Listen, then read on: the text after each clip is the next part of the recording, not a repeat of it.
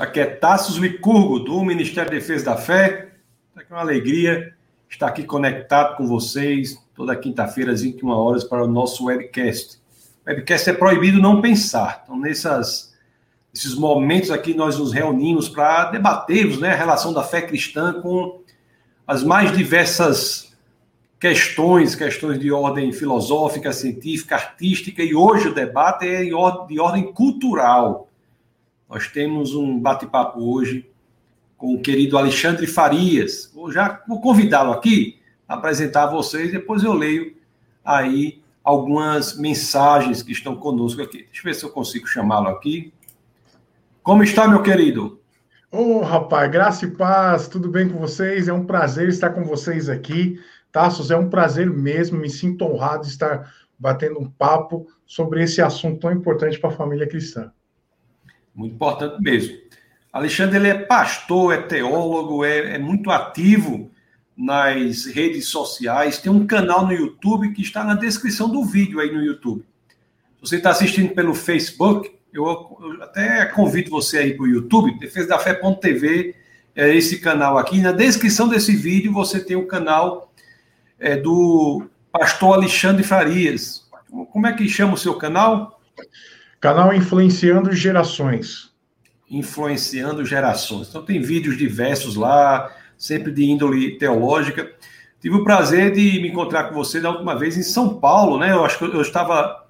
Eu fui fazer um. dar uma palestra lá no. Na, em uma das igrejas lá pastoreadas pelo César Cavalcante. Isso mesmo. Foi, não foi? Eu tive a honra de ter a presença lá do pastor Alexandre Farias. Para mim. Ali, ali, que eu aprendi que vocês não comem mel, mas comem a abelha. É, porque aqui, lá, eu disse para ele lá, no, lá, aqui, lá em nós, né, no Nordeste, a gente não come mel, não. A gente já come a própria abelha, né? Já morde a abelha, já. Já morde a própria abelha.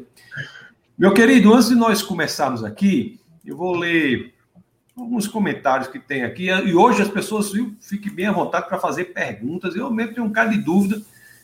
O Alexandre Farias, ele sabe da vida dos, dos super-heróis todinho, coisa que a gente não imagina nunca. Não sou é Sônia um... Abrão, a gente consegue as informações. É, um, é, uma, é, uma, é uma fofoca do super-herói, né? Nós, tem...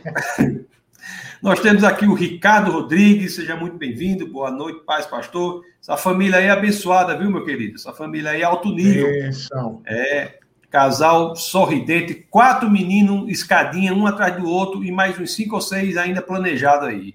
O louco, rapaz, vai querer. Olha, ele levou a sério aquele negócio de crescer e multiplicar e encher a terra, então. É, ele já está tá fazendo a parte dele, viu? É. Tá fazendo a... Temos a Elizabeth Andrade de Parnamirim, no Rio Grande do Norte, seja muito bem-vinda. Ó, quem está aqui também, ó, meu filho, Orlando Licurgo, ele está aí. Bem, está de Bra Brasília, Distrito Federal, está ouvindo o nosso bate-papo. Tem o pastor Judson Curler, é, lá do Defesa da Fé. Pastor Alexandre, me diga uma coisa: você já conheceu um pastor com o nome mais invo invocado do que esse aqui? Ó? Como é essa pronúncia mesmo? Você consegue pronunciar esse nome difícil? Qual? Judson? Judson Não, Kerler. É, como, olha aí, quem é de São Paulo pronuncia, pronto, quem é de São Paulo pronuncia melhor esses nomes aqui. Lá, de, lá na minha região não tem nome chique assim não, viu, pastor Alexandre? É. Aqui tem uma tem, tem não, né? Mas esse não. nome é topper. Curler, Curler. Temos o Marciano Medeiros, que está aqui também. Pela roupa dele aí, você já vê que ele é um advogado, né? Não? É, com certeza. É, advogado. Temos a pastora Jane, que também está aqui, pastora do Defesa da Fé. A Lucielma está aqui, de Americana, em São Paulo. Seja muito bem-vinda. Lucielma está sempre conectada conosco. O Carlos Serrano, grande Serrano, está aqui também. Olha aí, o Marcones Dantas, também outro advogado alto nível lá de Natal. A Gilmara também está aqui, de Salto, em São Paulo. Seja muito bem-vinda, Gilmara. Olha aí, o Jutsu de já me inscrevi no canal do pastor Alexandre. Oh, darei uma olhada depois. Obrigado. É, você não vai se arrepender, pastor Jutsu. Temos o Afonso Liro Neto, da Boa Noite. O, boa noite, Afonso Elias, da Boa Noite. Está do interior de São Paulo. Guareí, é isso mesmo? É, Guareí. Guareí, é. Deve Tem o Wesley, O Wesley também está aqui, dá boa noite. Sejam todos muito bem-vindos. Depois eu vou ler as outras é, mensagens e vocês coloquem as perguntas aí, porque dos bate-papos que nós fazemos aqui no webcast, esse é um do que eu, não, eu realmente tenho que tenho muita curiosidade para saber da vida dos super-heróis. Mas antes de entrarmos nisso, nos super-heróis, eu vou fazer logo uma pergunta direta, pastor Alexandre. Eu, quando uhum. era criança, eu, quando era menino, não era lá em Barbacena, não, mas era lá em nós, lá no, no Nordeste. Eu, quando era lá no Nordeste, eu via a Liga da Justiça. Tinha vários desenhos animados. E parece que esses desenhos antigamente são diferentes de hoje. É, é realmente assim? E quais são as principais diferenças? Vamos entrar nessas perguntas gerais, depois nós entraremos especificamente em alguns super-heróis, falaremos de alguns super-heróis. Sim. Olha, é, durante o tempo a gente vê uma série de transformações, tanto dos autores em relação aos desenhos, como também em todo tipo de fantasia. Nós acreditamos é, que a fantasia é muito boa, ela é necessária para a criança, ela é ótima, até o povo cristão também usa a própria fantasia, o lúdico, para ensinar a palavra de Deus. E eu acredito que os desenhos, olhando para os desenhos animados, você pega a Liga da Justiça antigamente, Hoje você, por exemplo, é, não tem uma Liga da Justiça, mas você tem os Vingadores. Aí você também tem, por exemplo, cada história é, de cada super-herói. E muitas vezes, esse durante o tempo, esses desenhos antigos, eles nos apresentaram um perfil. E hoje a gente tem outro perfil. Então, é, qual a diferença disso tudo? Hoje os desenhos está muito ligado a vida real do que, por exemplo, os, os desenhos antigos. Você pega os Flintstones, que é, nós estávamos até conversando outro dia, os Flintstones que eles comemora, comemoravam o Natal antes de Jesus nascer. Quer dizer, então era uma fantasia. Mas hoje você tem desenhos que trazem religiosidade, trazem doutrinas religiosas, traz para a criança e para o adolescente um mundo da qual ela consegue até mesmo encontrar na vida real. Então, o grande problema da fantasia de hoje é são mais reais. A fantasia ela chega a ser mais perto da realidade, né, do que antigamente. Então, hoje nós temos esse perigo. É, antigamente se lembra dos super gêmeos? Ativar, lembro. Oh, o aperto da é... virose, o aperto da virose. Não era é. assim, né? Era assim. Hoje o povo está fazendo isso o tempo todinho, né? Super gêmeos, é. ativar, né? Então, então, essa primeira diferença que nós vemos é que antigamente era mais o trabalho no âmbito da fantasia e hoje você identifica que tem elementos mais condizentes à realidade, ao, ao mundo real, ao sofrimento real. É isso aí a grande diferença? É, eu acredito que hoje a fantasia passou de ser algo só lúdico para trazer algum tipo de informação do mundo real. Você pega, por exemplo, é, vamos dizer assim, é, desenhos ou animes ou HQs. O animes é o desenho japonês, o HQ você tem é o gibi que a gente conhece como gibi americano. É, você tem, por exemplo, a Marvel trazendo os seus super-heróis sempre com uma religiosidade. Hoje mesmo acabei de assistir a primeira temporada do Demolidor.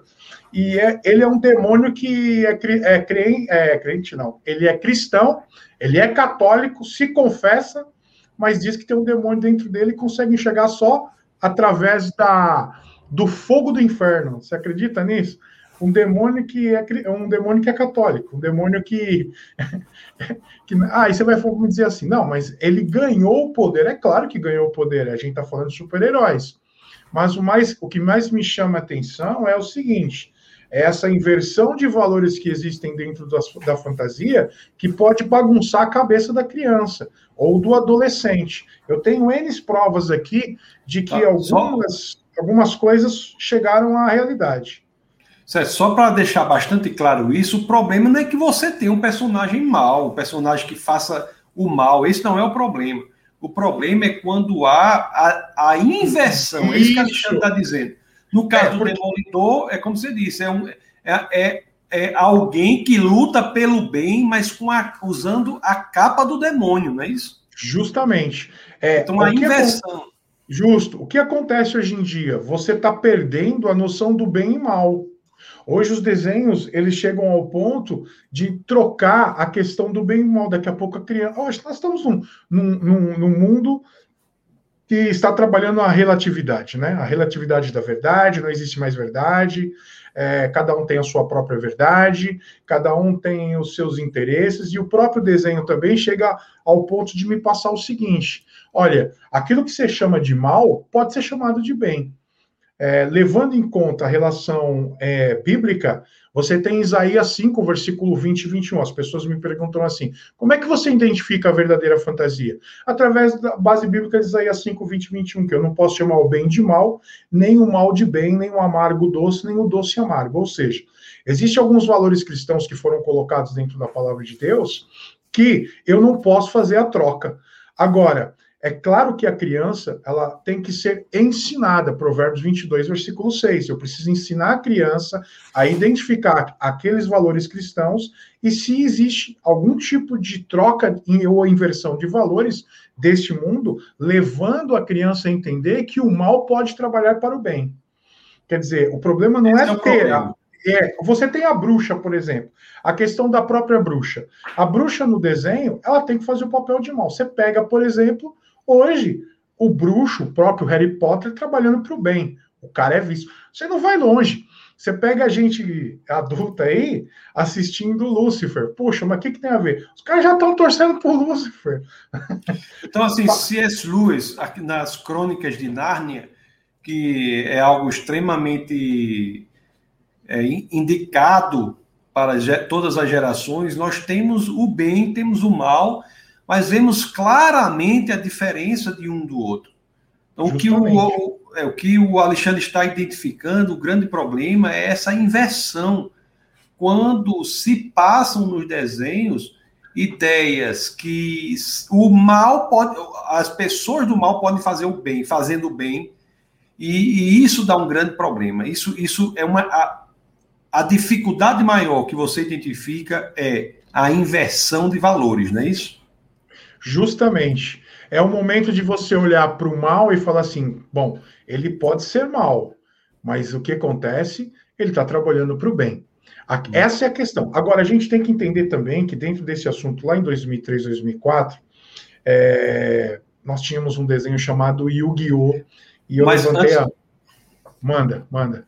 Não, antes de nós entrarmos, se lembre que antes de nós entrarmos nos desenhos específicos, Sim. eu quero só fazer uma, uma teoria geral. Vamos. Você, se você quiser falar, tudo bem, mas eu só estou querendo fazer essa estratégia. Por Legal, exemplo, vamos. então pronto, eu sou, eu sou, a gente já identificou que a inversão de valores é o problema. Não é a existência de um personagem mal. Não, a existência isso. de um pronto, a existência de um personagem mal. Quem faz o mal vai ensinar a criança que existe mal no mundo. e até há... necessário, né, Tassos?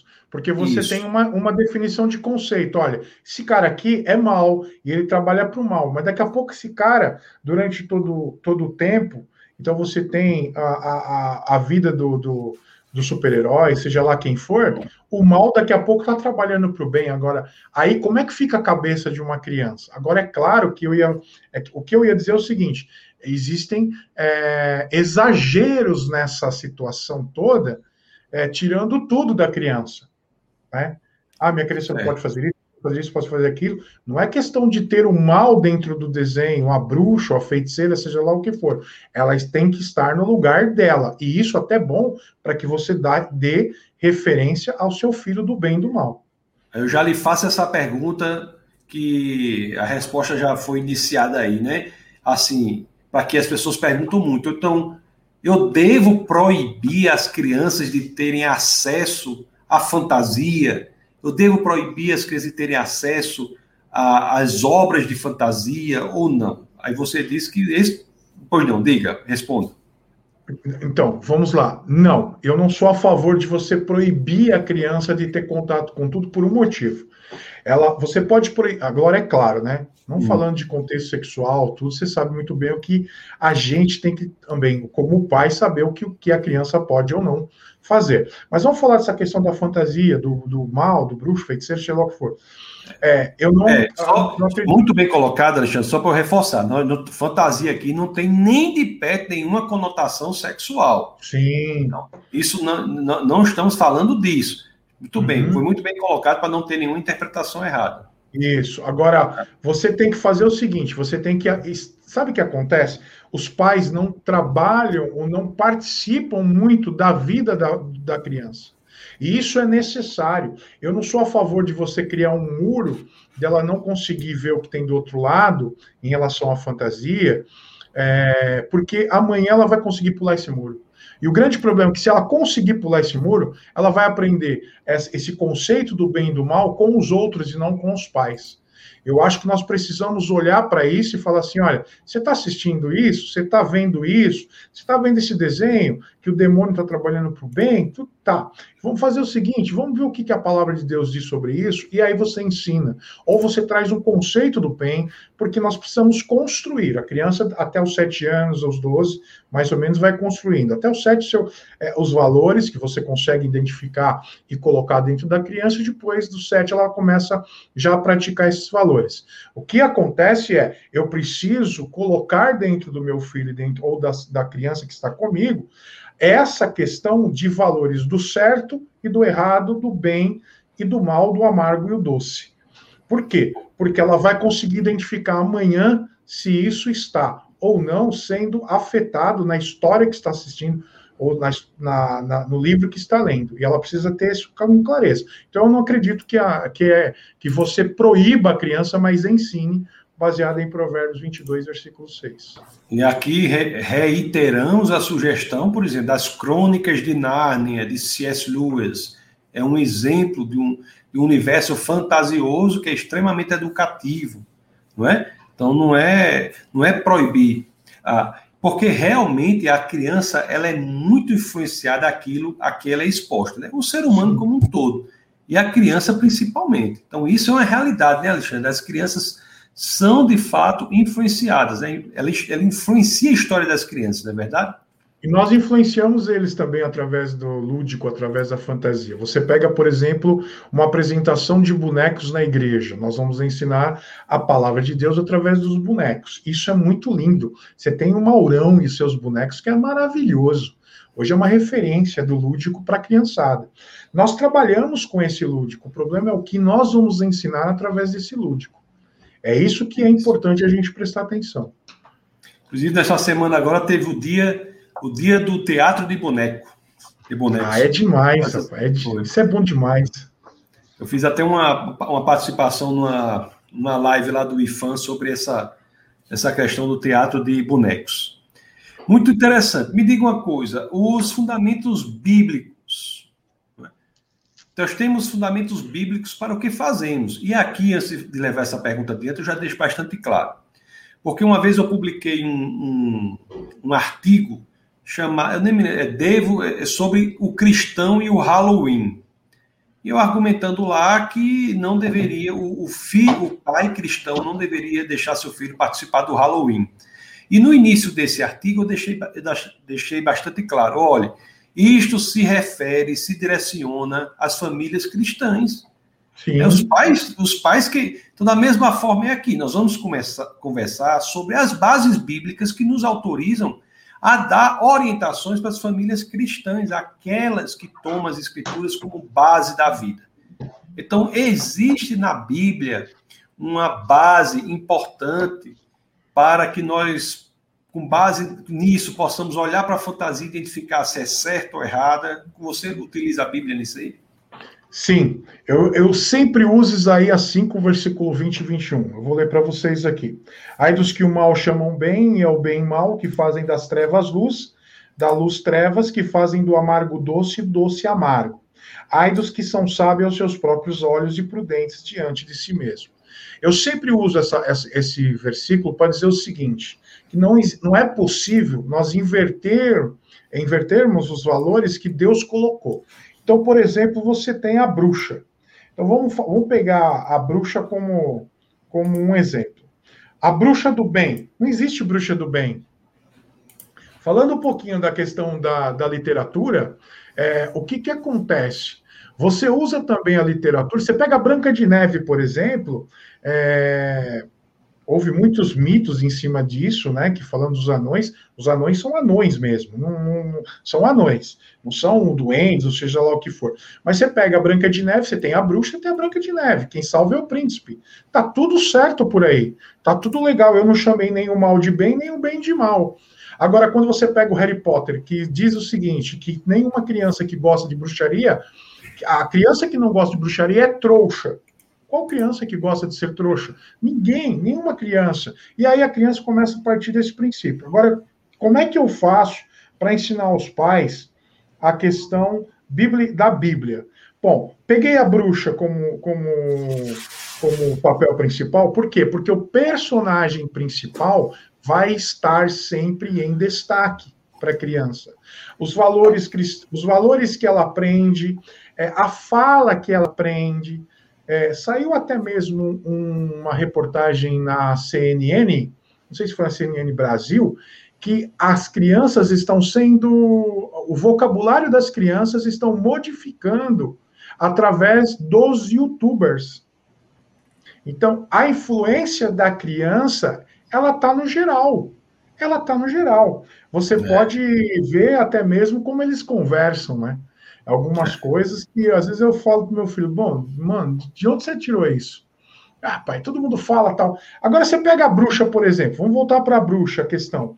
A bruxa do bem? Não, a bruxa não pode ser do bem, porque Apocalipse... aí você faz o seguinte: pega a tua criança, se ela pode ler, leva ela para a palavra de Deus, fala, ó, vamos ler o que, que a Bíblia diz sobre bruxaria, Apocalipse 21, versículo 8, mas quanto aos covardes, incrédulos, aos abomináveis, aos homicidas, aos fornicadores, feiticeiros, idólatras e a todos os mentirosos, a sua parte será no lago que arde com fogo e enxofre, que é a segunda morte. Ou seja, tá aqui, os feiticeiros, os feiticeiros vão para o céu? Não, não vão para o céu. Então eles são do bem? Não é possível. Então você tem que trabalhar essa questão, ou você pode também Deuteronômio 18, e por aí vai. Você tem Apocalipse 21, versículo 8, 22, você também, no Apocalipse 22 também você trabalha com essa questão, mas é o seguinte, eu preciso mostrar para a criança os valores cristãos e aquilo que Deus falou sobre a feiticeira, a bruxa, seja lá o quem for, né? Para mostrar para ele, ó, estão querendo modificar. Por exemplo, o diabo. Né? Só, é... só para reforçar, antes você entrar aí, olha, ele, Alexandre falou: não existe bruxa do bem, né? Nem, Justo. Os que praticam feitiçaria na cosmovisão cristã, na cosmovisão cristã, não é do bem, não são do bem. Aí ele demonstrou aqui para isso a base bíblica de acordo com as escrituras, com Apocalipse 21, verso 8, foi isso que ele falou, que tem aqui, ó. Os que praticam feitiçaria. Então, não, esses Justo. não são de Deus. Isso é de acordo com as escrituras. Pois não, continue, Alexandre. Você tem, por exemplo, também Deuteronômio 18, versículo 9 a 12, quando Deus não permite que o seu povo, deixa eu pegar aqui, se envolva 18, com feiticeiros. Deuteronômio 18, 18 9 a 12. Né? Que diz assim: quando é. entrares na terra que o Senhor teu Deus te der, não aprenderás a fazer conforme as abominações daquelas nações. Entre ti não se achará quem faça passar pelo fogo seu filho e sua filha, nem adivinhador, nem prognosticador, nem agoureiro, nem feiticeiro, nem cantador, nem quem consulte um espírito adivinhador, nem mágico, nem quem consulte os mortos, pois todo aquele que faz tal coisa é abominação ao Senhor, e por essas abominações o Senhor teu Deus os lança fora de ti. Você pode ir para Levíticos 19, 31 também, que diz assim: Não vos virareis para adivinhadores e encantadores, não os busqueis contaminando-vos com eles. Eu sou o Senhor vosso Deus. Então, você está recheado de, ti, de textos bíblicos que diz que a feiticeira, o feiticeiro, a quem busca necromancia, quem entra em contato com mortos, por exemplo, esses caras têm que ficar longe da gente. O grande problema é que alguns desenhos de alguns super-heróis estão trazendo essas crianças para perto. Você falou uma coisa sobre Halloween, eu tenho também, é, eu tenho um vídeo lá no canal sobre isso. Halloween nunca foi uma festa cultural. Halloween faz parte da roda do ano da Wicca, das bruxarias, porque assim, sabe o que acontece? Às vezes as pessoas pensam assim, mas bruxaria é fantasia. Meu, bruxaria não é fantasia, é uma religião. Eu tenho um livro aqui de Gerald Gardner, tá aqui, ó. É religião. Olha aqui, aí, tá, tá. Esse cara é o maior escritor da Wicca hoje, o significado da bruxaria. Ele Olha a estrela aí de cinco pontas na capa aí. É o, é o pentagrama, tá aqui. Ó. Agora, o que, que acontece? Ele diz o seguinte, que a bruxaria, ele mesmo diz que a bruxaria é uma escolha pessoal. A celebração do Halloween, olha, eu vou ler aqui para você que está na página 17 da bruxaria da, na, na, na Bretanha, um capítulo da, do significado da bruxaria e introdução do universo de magia, de Gerald Gardner, leitura Masras. Diz assim: os quatro grandes sabás são é, Candlemas, Maiev, meu inglês é horrível, tá? E o Halloween e o, e o Laminas. Os equinócios solstícios também são celebrados. Quer dizer, isso é um ritual, não é uma celebração de cultura, não vem dos americanos como muita gente pensa. Isso faz parte da roda do ano. Halloween, na realidade, é um ritual da qual eles fazem é, que você entra em contato com o mundo dos mortos, eles acreditam que o mundo dos mortos existe um véu, e esse véu fica tênue nesse tempo, aonde você tem o contato com os mortos. Aquela que e existe toda uma simbologia dentro da, do próprio Halloween, quando, por exemplo, você vê esses doces ou travessuras. O que é que representa as crianças vestidas de, de fantasmas, esqueletos, seja lá qual for? esses espíritos dos mortos, porque antigamente as pessoas acreditavam que quando esses espíritos viessem à Terra, nesse dia, 31 de outubro, o que, que acontece? Eles iam visitar a casa do pessoal. Se você não tivesse nada para entregar para eles, eles faziam travessuras. Então eles acreditavam nisso. Por isso que no Halloween você tem esse doces ou travessuras. Aí eu pergunto, isso faz parte de uma cultura? Não, é uma religião da deusa e do deus. Eles, eles são matrifocal, a Wicca é matrifocal, bruxaria não é fantasia, a gente não acredita numa bruxa que voa, de vassoura, né? porque se fosse voasse, ia, vo, ia voar de é, é, Vaporeto 2.0, com CD e DVD, muito top, né, os caras. Mas não voa, voa de vassoura. Bruxaria é uma religião pagã natural. Aquele negócio que você chega e vê o pessoal abraçando a árvore, não é que eles amam a árvore. Muitas vezes é a adoração à mãe natureza, é a deusa que eles acreditam que vive na natureza, por isso também que a religião pagã é, você tem fogo, terra, ar e água, né, os quatro elementos da natureza, e o quinto elemento é o espírito, por isso que o, o, pentagrama existem quatro pontas, elementos da natureza, e o, o, um deles tem que ser o seu espírito para que você entre em contato com eles. Através de quem? Da deusa. E por aí vai. Tá. Deixa eu só colocar aqui uma, uma, uma pergunta importante, né? Todas as perguntas aqui são bastante importantes, mas tem uma que cabe bem aqui, que está falando da necessidade que nós temos de acompanhar os filhos pequenos, né? Então, o Marcones ele diz assim, ó, infelizmente hoje não podemos deixar nossos filhos assistir a um desenho sozinho na TV. Sempre tem uma mensagem subliminar para bagunçar a mente das crianças. Aí ele reitera a indicação do Mino Kids. Rapaz, você não conhece não, esse Mino Kids não conheço, mas ele, o, que ele, é. o que ele falou é, é algo sério. Deixa eu, hum. deixa eu desmistificar um pouquinho essa questão da, da mensagem subliminar. Isso, Muita... aí, aí eu já entro nessa outra pergunta, já que você vai falar nisso, exatamente. Onde é que nós colocamos a linha para que não fique uma coisa totalmente é, neurótica? Então, o que é realmente, como é que nós identificamos o que é um perigo realmente para a criança e o que não é? Então, qual é a sua o, opinião sobre isso? O perigo é quando uma criança chega para você e fala assim: ah, mas o demônio não é tão mal assim. Ah, mas a bruxa é legal, ela é legal. Quando você começa a, a, a ver que existe uma inversão de valores. Né? Para que bem, você mude a essa, essa, é, é, a, os valores de uma sociedade, você tem que citar isso muitas vezes. É o que as militâncias fazem hoje em dia. Elas citam através do marketing, através do YouTube, através do Instagram, através do Facebook, todas as redes sociais, falando do mesmo assunto, para que você faça o quê? Chegue ao ponto de entender que aquele assunto não é tão ruim assim, em primeiro lugar. Daqui a pouco você aceita, mas não serve para a tua vida, mas daqui a pouco você insere na sua vida. É isso que fazem com as crianças. O grande problema é o seguinte: mensagem subliminar hoje em dia, não existe quase mais mensagem subliminar. Existem alguns mitos. Então, é, vamos lá. Você lembra do, do caso da, do Bernard e da Bianca? Do Bernard vamos Bianca, explicar, vamos explicar o que é que você está chamando de mensagem subliminar. É aquela mensagem que não está explícita, que é algum detalhezinho, que, que e uma coisa é verdade, né? Tudo que tem também é muito é, exponencialmente aumentado porque a criança vê repetidas vezes. É uma técnica de marketing, né? A própria, a própria é, Coca-Cola usa isso, né? É, ficou pipoca com Guaraná. Quem, quem não, não lembra? Você fala de é. pipoca, você já lembra Guaraná. Isso são mensagens subliminares. Mas tem algumas coisas para criança que houve alguns exageros. Então, por exemplo, você pegava alguns pregadores que, infelizmente, queriam apenas vender é, palestras e, e, uhum. apostilas e livros, que falava assim: isso só a criança consegue enxergar. Não, não é só a criança. Às vezes, o, o, o, às vezes a, a, mensagem não é subliminar assim.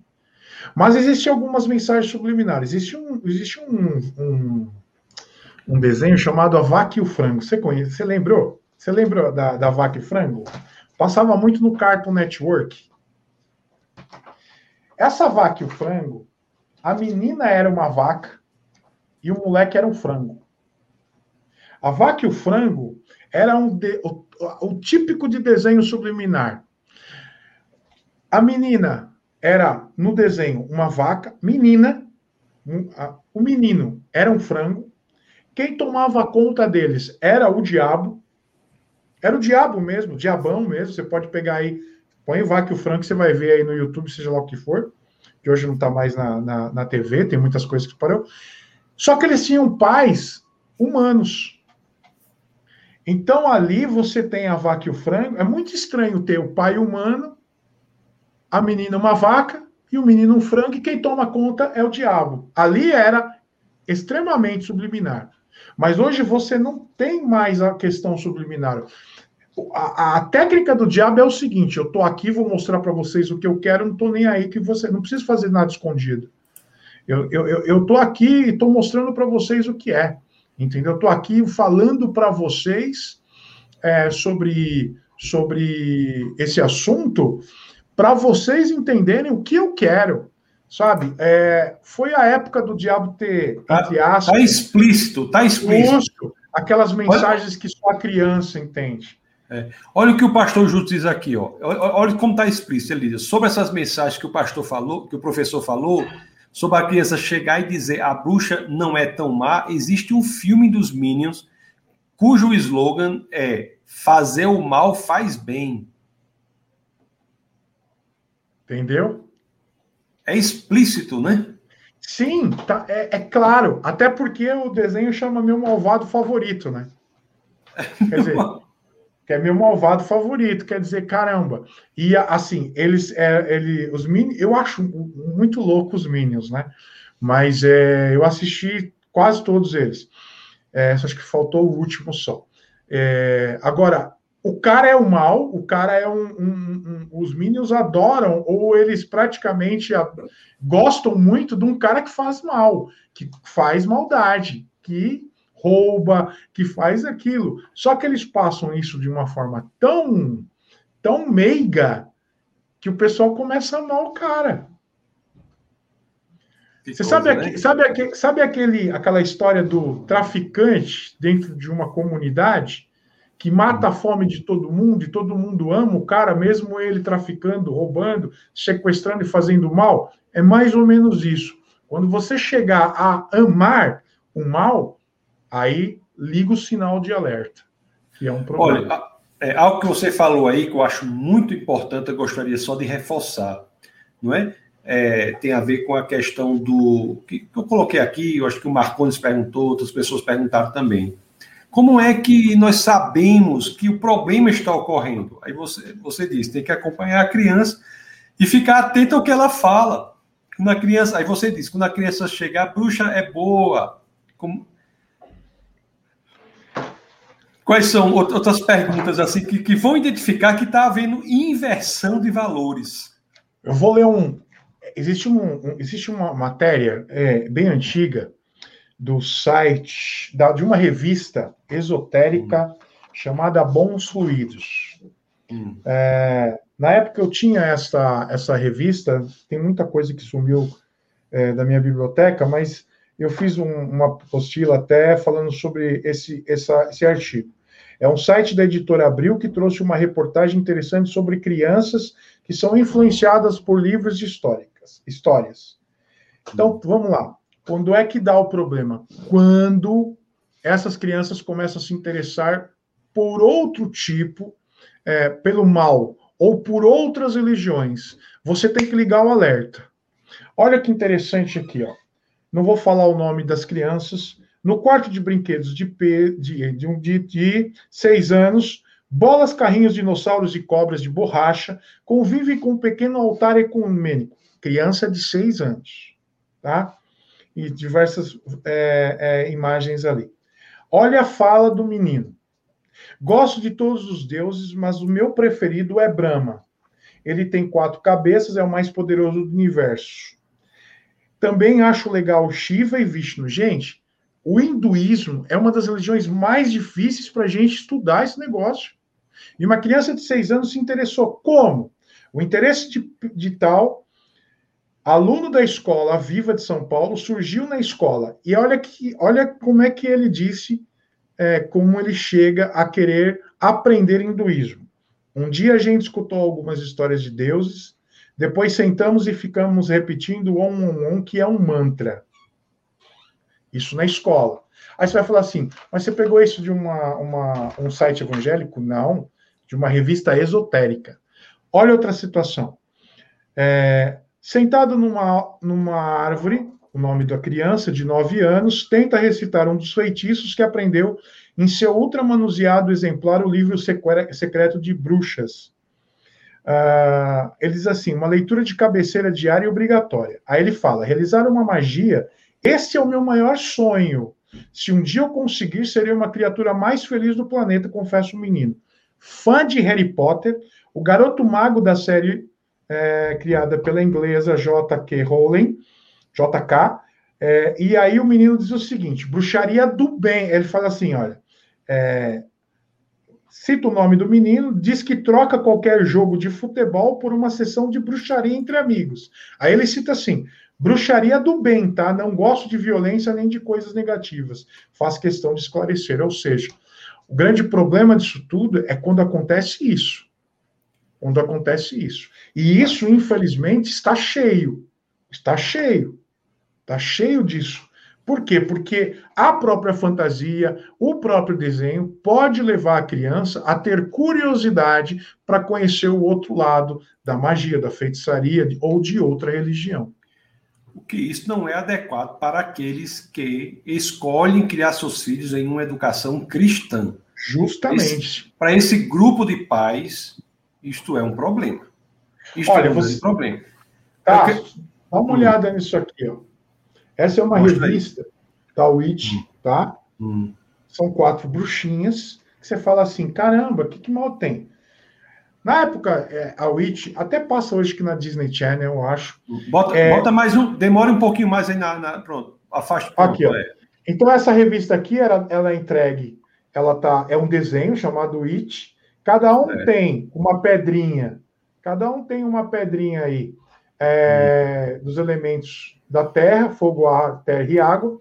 Aí você vai abrir, você tem dicas de roupa, você tem também é, um guia de fã e por aí vai. Aí ela te leva para, olha que interessante, para os signos, tá?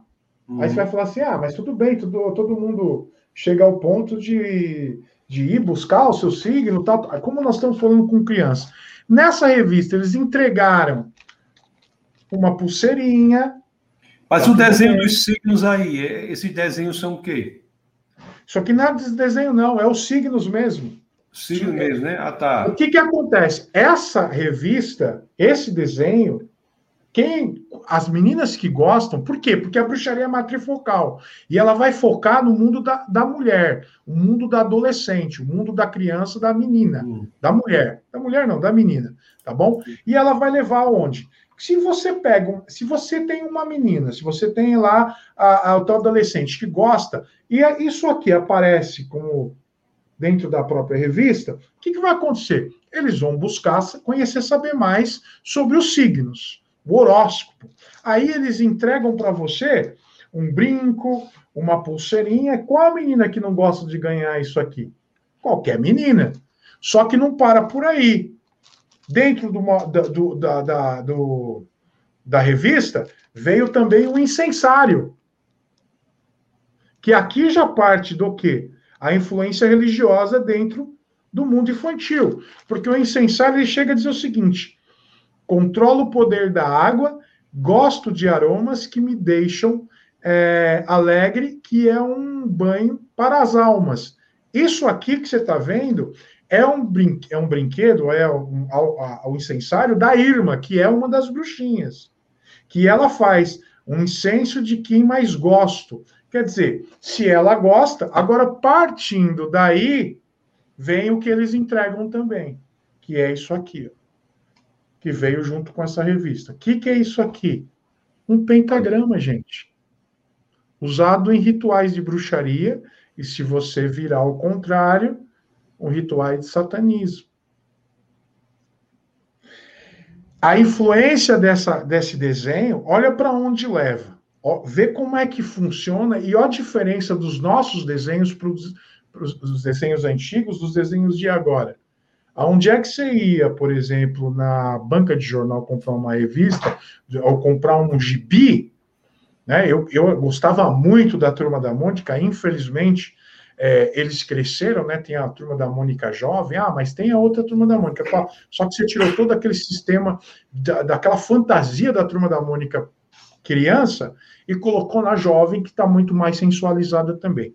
É. Agora, o, quando você vai buscar isso, você, a, você, você leva, você leva o seguinte, você leva já um pacote para você descobrir, porque a criança vai, a adolescente vai pegar, a criança vai pegar isso aqui e vai dizer, mas que raio que é isso? Eu vou pesquisar. E nessa de pesquisar, vai cair aonde? Em sites de, de paganismo, bruxaria e feitiçaria. Você se lembra do louco na turma da, jo, do, turma da Mônica? O lembro, louco. Lembro. Aí na turma da, da Mônica jovem, você sabe como é que se chama o louco? Ah, olha, depois que eles se tornaram jovens, eu não, não li mais. Eu vou, te, mas... eu vou te dizer, se chama Professor Licurgo. você acredita no negócio desse? O louco, botaram, botaram o nome, é o nome Licurgo. Professor Licurgo é o nome do louco. Você está ganhando alguma grana para isso, não? Mas eu devia. Você depois. Direito depois que tá... depois que estiver assistindo aqui, pode procurar. O louco se tornou professor Licurgo. Você lembra, você lembra daquele personagem da formiga, da. que é cristã lá? Como é que chama? Esmilinguido. Esmilinguido? Sim. Você... Uma vez eu fui numa feira, eu encontrei o hum. Forfo. Você sabe quem que é o Forfo? Hum. É a formiga mais gorda que tinha. Sim. Aí eu entrei lá e falei assim: olha, onde é que eu pego o meu dinheiro? É, por quê? Porque aquela formiga sou eu. Não é possível. Você, tá, tá meio cheinho. Tá meio... O Alexandre tá meio cheinho aí. É, Rapaz, me diga, me diga, uma coisa, Alexandre. A gente falou o seguinte: a gente falou que tem os desenhos que mudaram, né? Daqui a pouco eu vou ler os, algumas perguntas, mas os desenhos que mudaram. Mas eu, quando, o Batman, vamos falar do Batman. Existiu o Batman antes, existiu o Batman hoje. Então, tem desenhos que deixaram de existir, passaram a existir outros com outros perfis, mas aqueles que continuaram, mudaram o seu perfil também ou não? Mudaram. É, você quer ver um exemplo prático disso, para a gente entender hum. rápido? Eu não sei quem mais é o King Kong, rapaz. O King Kong já tem uns quatro filmes dele. É um que briga. Lembra do Godzilla? Tá brigando com, quebrando o palco Godzilla agora. Então, você, uhum. sabe o que, que acontece? Estão modificando isso. O Batman, por exemplo. O Batman era apenas o Batman. Hoje ele é o Senhor das Trevas. O Batman que o, o Bruce, Bruce Wayne, Wayne era cristão, né? Justo. Agora você pega o Bruce Wayne, que era cristão, por exemplo, o cara ia na igreja, se confessava, era católico. Agora, o que que trouxeram para uhum. a realidade, entre aspas, da fantasia, trazendo para o Bruce Wayne? Ele virou ateu. Ele não vai mais, ele, ele parou um pouquinho de ir para a igreja, começou a, a ter uma crise de fé, o cara é católico, ele se afasta. Olha o que, que o autor fez. Ele traz um Batman e daqui a pouco ele modifica esse Batman para agradar o pessoal. Ele então, deixa de ser católico, passa a ser o senhor das trevas. Ele passa a ser o senhor das trevas. Agora, o mais interessante é o seguinte: como é que ele é o senhor das trevas se ele é católico? Então, eles trabalharam essa questão para deixar com que o Batman chegasse ao ponto de deixar a religiosidade de lado e ir para o senhor das trevas, só que ele continuou fazendo o quê? Lutando pelo bem. E aí a gente entra naquela questão de Isaías 5,20. Né? Olha aí, olha a profundidade do que Alexandre está falando agora. Não é a mudança né, do Batman unicamente de deixar de ser de ir à igreja e passar a ser o Senhor das Trevas, mas é o Senhor das Trevas que faz o bem. Justamente. Você pega aí, o Demolidor. A mudança de valor, né? Demolidor, Você, vamos lá. Vamos de Demolidor. Assisti a primeira temporada porque eu queria saber como é que funcionava aquela questão da roupa. Pô, o menino é um menino que tem um acidente de carro, ele salva, ele faz um negócio lá que salva um senhorzinho para não ser atropelado, é, é, cai produtos químicos no seu rosto, deixa ele cego, ok? E esse menino é, ele é achado, depois o pai morre, deixa uma grana para ele, tem uma, toda uma história ele era boxeador, tal, deixa uma grana para ele, mata o pai dele, esse menino vai na mão de um cara que é cego também, um cara que ensina a lutar, faz um monte de coisa. Só que durante toda a temporada eu percebi o seguinte, que esse cara, por mais que ele seja cego, ele enxerga. Enxerga por quem? É, pelo, pelo próprio diabo. Por que, que eu vou dizer isso? Porque ele enxerga tudo com através do fogo. A avó dele dizia o seguinte: cada criança tem, tem um demônio dentro dela. Ela, então ele parte para esse princípio. Aí ele chega a lutar pelo bem. É um cara que começa a tomar conta né, da, da cidade, começa a tomar conta, e ele faz o seguinte: ele luta pelo bem. Quem que luta pelo bem? O demolidor. Como é que ele se veste? A roupa dele é do diabo. Ele é uma roupa com chifrinho, tudo vermelhinho, bonitinho. O, e o cara é católico, se confessa e pede perdão para o padre. Como é que um diabo pede o perdão para o padre? E aí, é esse é o grande problema, Tassos, porque vai se colocando na ideia dos adolescentes essa inversão de valores, e não vou nem falar de adolescente, parte para algumas outras pessoas com mais idade também, que começa a olhar para o cara como o, cara que podia resolver o problema da cidade, porque aí você vai me falar assim, mas aquilo não é, não é série para adolescente, para criança. Claro que não, mas você tem adolescente. Aí pergunto, existe a possibilidade de, uma, de um adolescente ou uma criança de 10, 11, 12 anos que entende um pouquinho acessar a Netflix? Claro que tem. Claro que tem. Então você tem esses, esses, essa série da Marvel agora, passando na Netflix, aonde traz isso. O Demolidor é um demônio, é um cara que se veste de demônio, que luta pelo bem, que é católico, se confessa, pede perdão dos seus pecados, e o cara se veste de demônio para fazer a justiça. Pergunto: há possibilidade do demônio ser justiceiro, trazer a justiça? Não. Não mesmo. Uma mudança de valores, né? Muito Justo. grave para a família cristã isso é muito grave, né? O próprio Hellboy, que aí já é muito claro. O Hellboy, em, 1944, qual é a história do cara? Em 1944, durante a Segunda Guerra Mundial, um grupo de nazistas é, liderado pelo Rasputin faz um ritual para acabar com o mundo, fim do mundo. Vamos lá, vamos detonar o mundo, vamos acabar. Só que é o seguinte, isso dá errado, e lá numa igreja abandonada na costa da Escócia, um, abre um buraco no chão e vê um demônio, um, um filhote de demônio. Se a gente pode chamar assim, um filhotinho de demônio. A mão dele, uma delas não é uma mão, é, é como é que eu posso dizer? É uma pata, né? Um casco e tudo.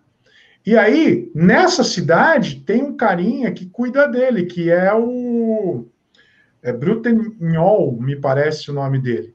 O Trevor, vamos dizer, chamar o Trevor. Que pega esse menino e começa a ver como filho. Agora, o cara começa a lutar pelo bem contra os nazistas. Os nazistas que fazem o ritual chamam o cara para vir, para tona. Aí você tem o motoqueiro fantasma. Você tem muita coisa hoje em dia que demonstra que o mal pode se trabalhar para o bem. Tassos, a pergunta é o que, o, o que eu faço é sempre o seguinte: como é que isso chega na cabeça de uma criança e como ela consegue identificar valores cristãos nisso, se a Bíblia diz que o demônio é um cara que está destinado a, a, passar a sua eternidade no inferno, que o demônio não é um cara bom. Como é que você trabalha na criança ou no adolescente esse tipo de esse tipo de conceito? Quando você tem do outro lado as fantasias, desenhos, HQs, tem animes também que a gente podia falar em relação a Inuyasha, é, Shaman King e outros mais, e o próprio Yu-Gi-Oh! dentro das cartas que também faziam o quê? É, eles invocavam, eu invoco, o demônio é, da, de tal para para brincar, para lutar, que tem aquelas cartinhas ali. Quer dizer, você invoca o demônio para lutar pra, por você. Então, o que, que acontece? É, essa inversão de valores é um grande problema para você trabalhar valores cristãos na, na criança. Esse é o ponto. Como é que você vai trabalhar os valores cristãos? Muito bom. Deixa eu ver aqui alguns comentários aqui, que o tempo já está passando, rapaz. A gente nem está sentindo com essa sua explanação maravilhosa. Aí, nós temos aqui o, vamos ver, o Alexandre, acho que eu o Alexandre Alves, da Boa Noite. O Serrano diz, não esqueçam dos likes. Eu toda vez me esqueço de falar pessoal. Ei, pessoal, deixa o like aí no, no vídeo. Deixa o like no vídeo, né, que que é importante. A Niédia está aqui também, diz a paz do Senhor Jesus Cristo, a paz, ela está lá no Piauí, Simões, no Piauí. a Dani está aqui também, graça e paz, graça e paz. O, o pastor Justo diz assim, ó. Hoje alguns desenhos são muito sombrios. Se posso dar um exemplo, Hora da Aventura, apenas um show. Minha opinião, qual a opinião do senhor sobre esses desenhos de hoje? Tem alguma influência? Já vai conversando sobre isso, né? Mas você conhece esse Hora da Aventura aí? Não, eu preciso me inteirar, rapaz, desses desenhos novos. Sabe por quê? Porque hum. antigamente hum. esses desenhos que a gente tinha, muitas vezes passavam na TV aberta.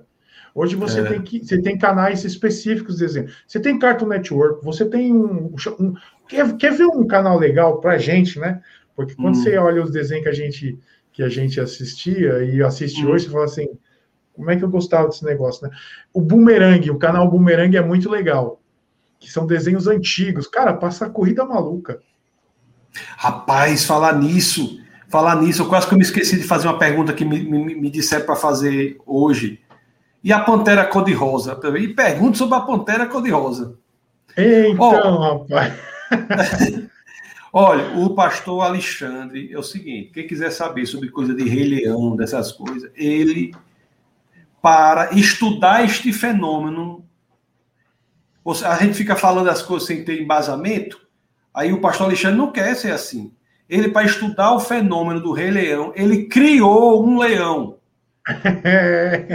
É, ele criou um leão de verdade. Não para estudar, não. Dele. O Rei Leão veio depois. Veio depois, criou antes o leão, pronto. Então ele já. Então ele é um especialista antes de vir. Se você não sabe, o Alexandre criou um leão na casa dele por uma década. Tinha que ter mandado uma foto para você, né? Rapaz, Do se leão, mandar agora aí, eu ainda boto aqui, viu? Deixa eu ver se eu consigo trazer. Se, se tiver fácil, manda no WhatsApp que eu tento conseguir. Ele criou um leão. Então ele é o maior especialista para falar sobre o Rei Leão, porque ele sabe como o leão, como o leão anda, ele sabe como o leão faz tudo. O rugido do leão, diz que o rugido do leão dele era assim: miau, miau, miau. Nada. Não, não, não. não. Então ele conhece tudo. Rapaz, surgiu uma, surgiu uma ideia lá que o Rei Leão era, era homossexual, né, na época, né? Sei. O tio dele eu não sei, mas tinha o meio jeito. Mas aí os caras falaram o seguinte: olha, Você pode ver que o, que o leão, no, no desenho, quando ele anda, ele anda rebolando. Eu falei, caramba. Aí eu tive um leão por 10 anos mesmo, chama Sultão. Quem quiser dar uma pesquisada aí no YouTube, né? Ele fica, o meu irmão tomava conta dele, era mais do meu irmão do que da gente, mas lá tomamos, tomamos, a gente tomava conta das coisas, né? Então o leão ficou para todo mundo, ficava na casa dos meus pais, tinha uma jaula para ele. E quando o cara falou isso, como eu estava estudando, eu falei, mano, eu vou dar uma olhada como o meu leão anda. O grande problema do leão, quando ele se pega. Por, por isso que eu falo, existem exageros. Existem exageros. Pelo andar do leão, o quadril dele é isso aqui, ó. Né, ele não, não anda ereto. Ele tem isso aqui. E o que, que acontece? Quando o leão é muito magro, é claro que vem uma perna para cima, para baixo. Então dava a entender que o leão, na época lá do desenho, andava rebolando. Quando eu vi certo. o meu, eu falei, meu, não, não, bate isso. E aí começaram a falar assim: ah, tem crianças que foram para homossexualidade por causa do Rei Leão. Fui pesquisar, não achei nenhuma. Eu achei gente que foi para a bruxaria através do Harry Potter, tá? É, eu, eu, eu lidei com, com, com adolescentes, e eu vou falar algo muito pesado, mas é real, endemoniados, que quase mata o pai a facada.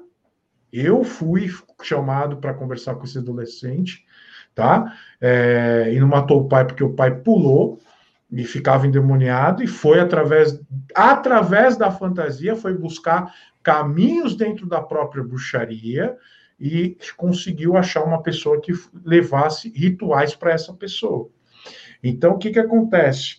Existem exageros e existem a coisa séria.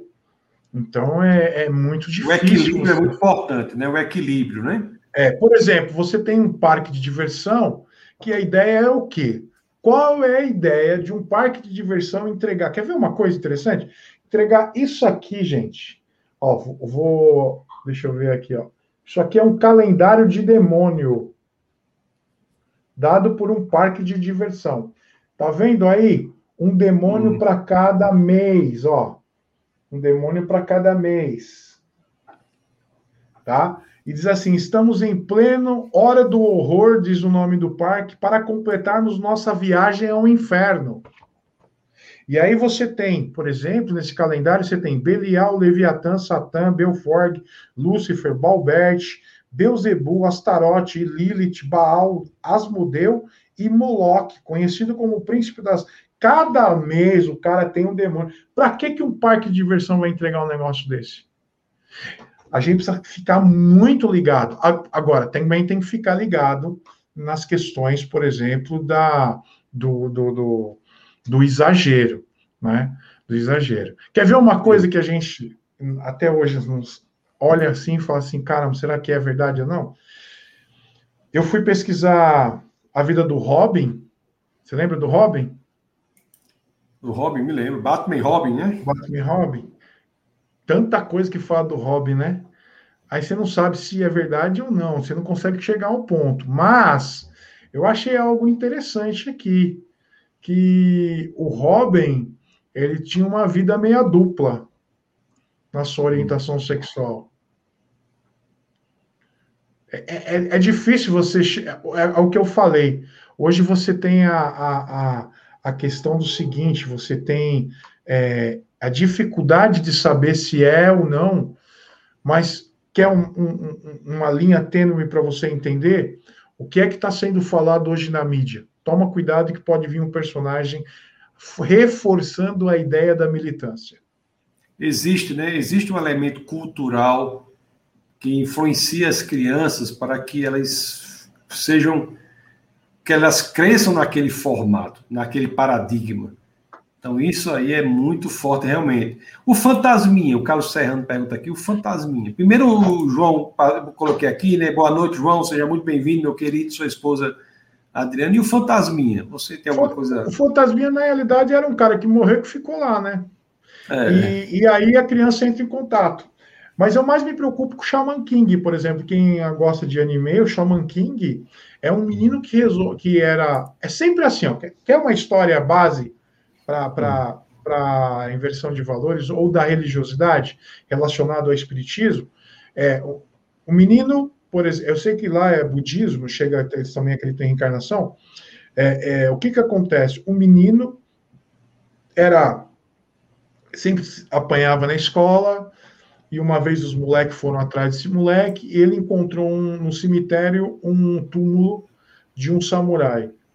E eu não sei o que, que ele faz lá, que o bendito espírito do samurai entrava nele. E aí ele resolvia, aí metia a mão na molecada. Quer dizer, aí você vai falar assim para mim, tá, mas é uma história. O mais interessante é que ele falava com duas vozes, escutava a voz dele e a voz do samurai, aparecia as duas pessoas, ele com a sombra do samurai inteiro. Aquilo é totalmente necromancia, muito mais perto da criança. Aonde tem isso? Para o, japonês, no budismo, e seja lá a religião oriental que for, porque algumas acreditam sim na reencarnação. Aonde a gente, onde a gente vê isso hoje? Aqui no Brasil, mais o espiritismo. É. E o fantasminha é, na realidade, um menino que morre que entra em contato com os outros, que é um fantasminha camarada. É. Há a possibilidade de fantasminha ser camarada?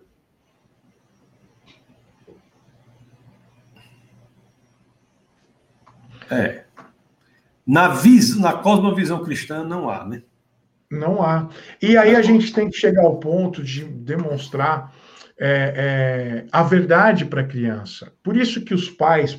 Mas sabe que eu sinto falta, ô, Tassos?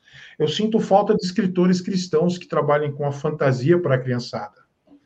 Qual Muito o desenho bem colocado. Gente, qual o desenho que a gente tem para a molecada cristã? Nenhum. Sentimos falta de artistas cristãos artistas Sim. cristãos, né, que sejam que trabalham. Todas as visões de mundo podem existir. A gente não quer que as outras. Ninguém está combatendo. A gente está falando para a família cristã.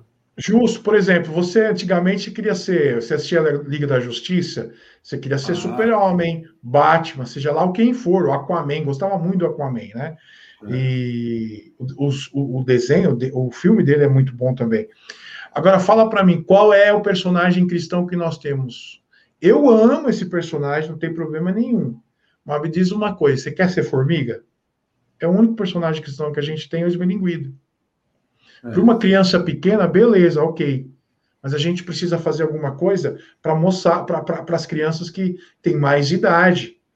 Para sentir. Su... É. Antigamente, o super-homem né, dizia, o super-homem original dizia que ele tinha alguns elementos. Né? que veio Todos... de outro mundo, veio para salvar a humanidade. Justo. Eles foi, foi, algumas vezes eles compararam até o próprio Jesus Cristo, né? É, Mas com alguns elementos. É. Agora, os super-heróis americanos, eles são, sempre foram feitos para apoiar a própria, o próprio povo americano. Você tem o Peter Parker, por exemplo, que tem superpoderes, que é o Homem-Aranha, que é um fotógrafo. Você tem, por exemplo, o Capitão América, que é um soldado.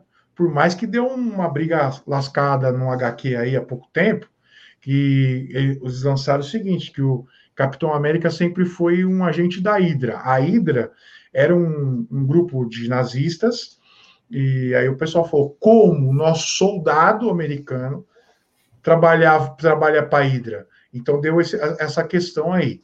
Agora, você tem os, os, os, os super-heróis, é, tem um, um almanaque de super-heróis que ele traz todos os, os o, as origens dos, dos super-heróis. Eu tenho da Marvel e da DC também. É, então, o que, que acontece? Você percebe que eles foram feitos para apoiar um momento que, a, que a, a, o povo americano estava passando e para um nicho para levantar a moral do nicho. Capitão América para os soldados durante as guerras. Você tem a mulher, por exemplo, que é a Mulher Maravilha, que leva também o quê? Você pode ver que ela tem todas as cores da bandeira americana para fazer com que a mulher americana seja o quê? Exaltada. O homem também, através do Capitão América. O Peter Parker, através da, da, da, do relacionamento entre um, algo, alguém comum, que é mordido por uma aranha, ganha seus poderes, mas o cara ainda continua sendo é, aquele menino que às vezes tem medo de alguma coisa, tudo, perde o medo através dos poderes, mas ele é um fotógrafo. Então você tem essas ideias é, dentro dos super-heróis, apoiando sempre um nicho da população. Oh, tá, você, você consegue identificar um herói brasileiro não? Rapaz, eu devia ter criado o. o, é, o eu não tenho o Capitão América, eu devia ter criado o Capitão Catingueira, lá da minha região. Capitão Catingueira! Aí ele, ele chegava assim com a vara na mão, montado num jegue. A gente tem um personagem dentro da hum. Disney que representa o, o brasileiro. Lembra qual que é? Qual é? O Zé? Zé Carioca. O Zé Carioca. Malandro, o malandro da comunidade. É. E, cara, isso daí. E é, é interessante isso. Como é que os caras colocaram a gente dentro de, um, de uma fantasia demonstrando a malandragem? É. Isso aí, isso aí tem um. Tem um Estava é, aprendendo aqui com meu filho que estuda geopolítica e tal. Ele falando da questão de soft power ele dizendo que assim às vezes Estados Unidos, existem países que trazem elementos culturais de outros países para si como um mecanismo de influenciar com a cultura local. Justo, isso mesmo. Então, o brasileiro ia assistir aos filmes do Zé Carioca, mas na realidade tinha acesso aos personagens daquele ambiente, né, do, do da, da, cultura local. É questão você de lembra, soft você power. Lembra do, Quer ver uma coisa interessante dessa questão da cultura? Você assistiu hum. os Velozes e Furiosos quando veio para o Brasil? Rapaz, faz muito, tempo, faz muito tempo que eu não vi filme. O último filme que eu vi era Os Trapalhões com a Xuxa. Tem hora. Esse faz tempo. Tem uma hora que o Toreto lá encontra com os policiais americanos dentro de uma, de uma comunidade. Hum. Uma das frases que o cara, o cara chega, ó, oh, você tá preso, não sei o que tal, chega no Toreto e enquadra o cara. Aí a comunidade vem toda para cima do, dos caras. Sabe qual a frase que ele lança? Falou assim, mano, hum. aqui é Brasil. É. Olha como é que a gente está sendo visto lá, na, lá fora. É. Pois é, deixa eu. Deixa eu tem, deixa uma, tem um comentário aqui da Stephanie Cavalcante. Peraí, peraí, tenha calma, tenha calma que eu tenho que achar aqui, tenha calma. Primeiro a Jéssica, a professora Jéssica, que se você soubesse quem é a professora Jéssica, você não tinha lido nenhum outro comentário antes de ler o comentário dela. Opa! A professora Jéssica é, uma, é um crânio, uma, é uma pensadora internacional. Isso é benção, rapaz. Então ela coloca aqui, ó. Boa noite, a paz, excelente temática. Parabéns pela iniciativa. Então, pronto. E, olha, esse excelente dela aí, o aluno dela, para tirar quatro, para tirar quatro e meio, tem que passar uns três dias sem dormir estudando. Então, se ela disse excelente, é porque você foi, foi alto nível aí, viu? Então, tão bem, rapaz. Pelo menos tão um bem. cinco a gente consegue. É. O, Marcos, ele faz uma, coisa interessante, uma pergunta interessante. Ele faz assim: antigamente, as professoras da escola dominical usavam o flanelógrafo e Jesus era sempre representado de costas. Vocês consideram errado atribuir o rosto humano para Jesus as histórias infantis? Não, eu acredito que dá para se, se, atribuir um rosto humano. O problema é que sempre quando atribui um rosto, um rosto para Jesus, ele é totalmente europeu, né? Aquele que tem um, um cabelão grandão, um olho, se bobear olho azul. Se fosse hoje, por exemplo, tinha iPhone, você entendeu? É, tinha, né? Esse, esse, esse é o problema. É, não vejo problema nenhum de você colocar um rosto para a criança, porque depois ela vai entender que é, não é bem aquilo, não há problema nenhum.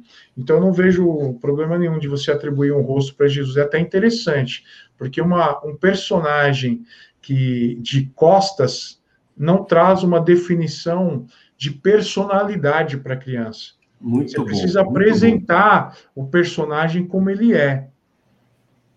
Muito bom. É uma, uma pessoa histórica, uma realidade, né? Deus se fez carne, habitou entre nós, não tem problema nenhum.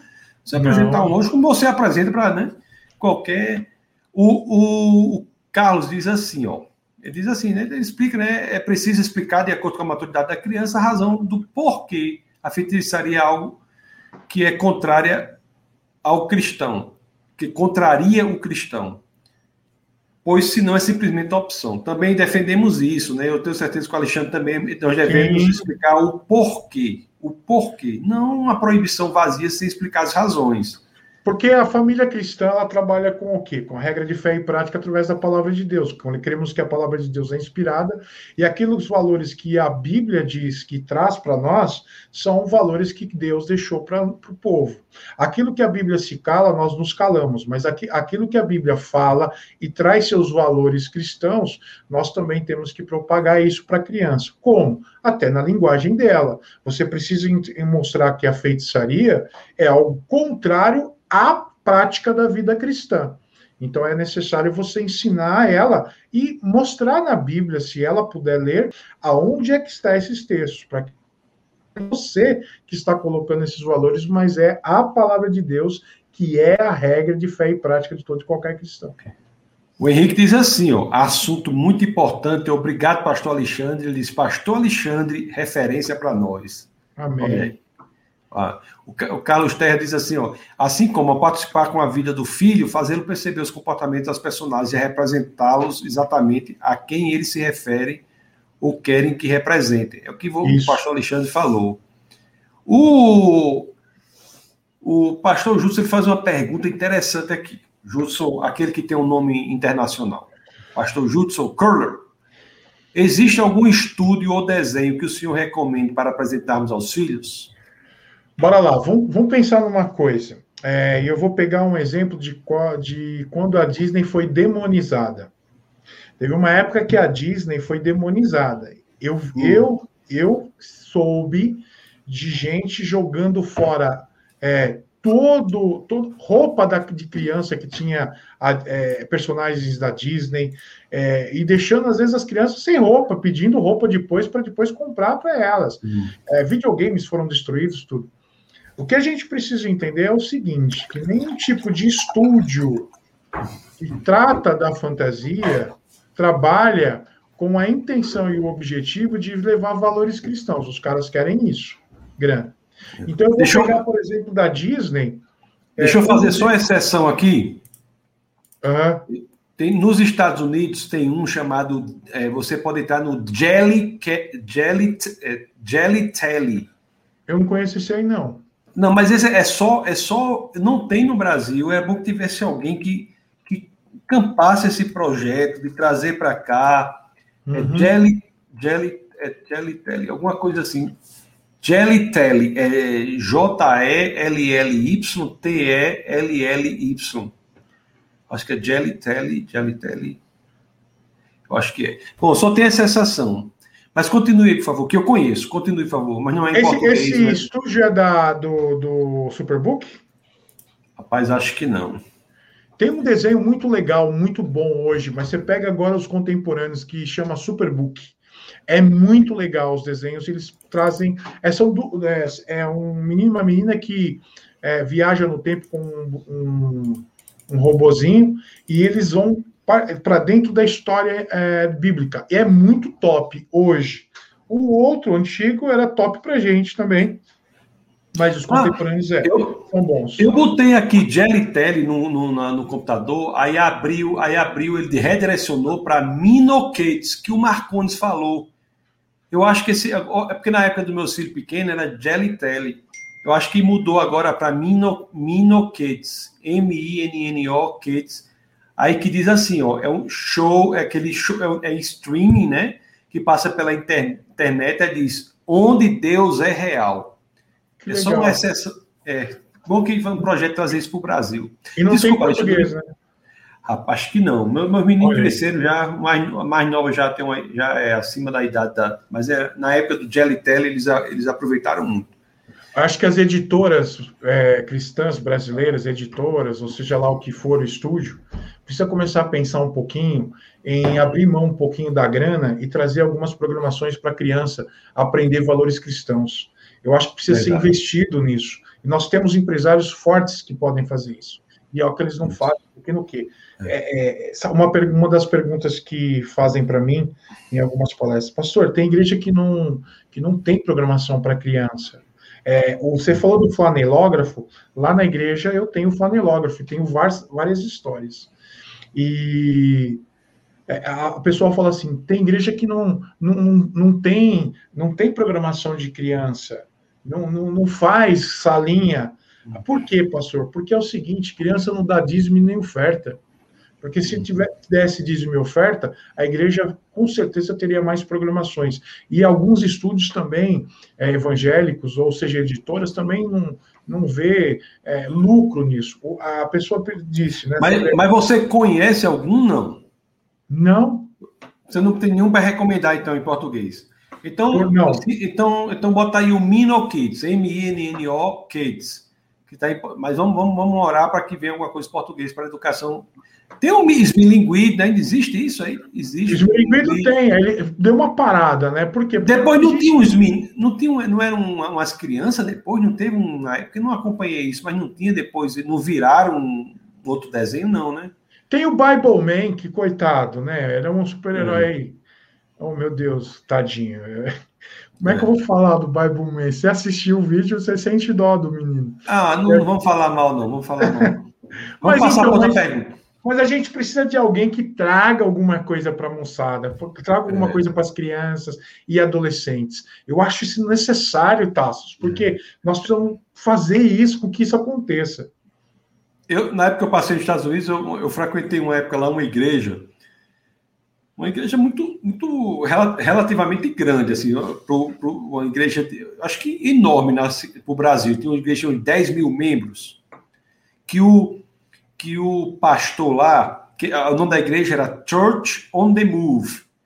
E o nome e o nome do o pastor, ele iniciou o ministério com o ministério infantil. Ele iniciou o ministério, se fortaleceu em ministério infantil. Foi muito legal. Aqui no Brasil, eu estava. Tem um, um amigo que tem uma igreja em em Belo Horizonte, Minas Gerais, uma igreja grande também, que é o, que é o Jorge Linhares. E eu conversando com ele lá, uma vez lá, com ele, ele contando a história do, da igreja dele, pode ser até que tem alguém, com certeza as pessoas que ouvem aqui, alguém conhece ele, que é até é bem conhecido no Brasil. Ele, ele disse que chegou lá na igreja quando ele assumiu, a igreja era bem pequenininha, tem ninguém, muita criança. Ele começou com futebol com as crianças, ensinando as crianças. Aí, aí os pais viram a mudança no, no, comportamento das crianças, começaram a frequentar. Então, pelas crianças, ele evangelizou a comunidade. Então, esse é um exemplo no Brasil, o pastor Jorge Linhares, nos Estados Unidos tem essa do Church on the Move.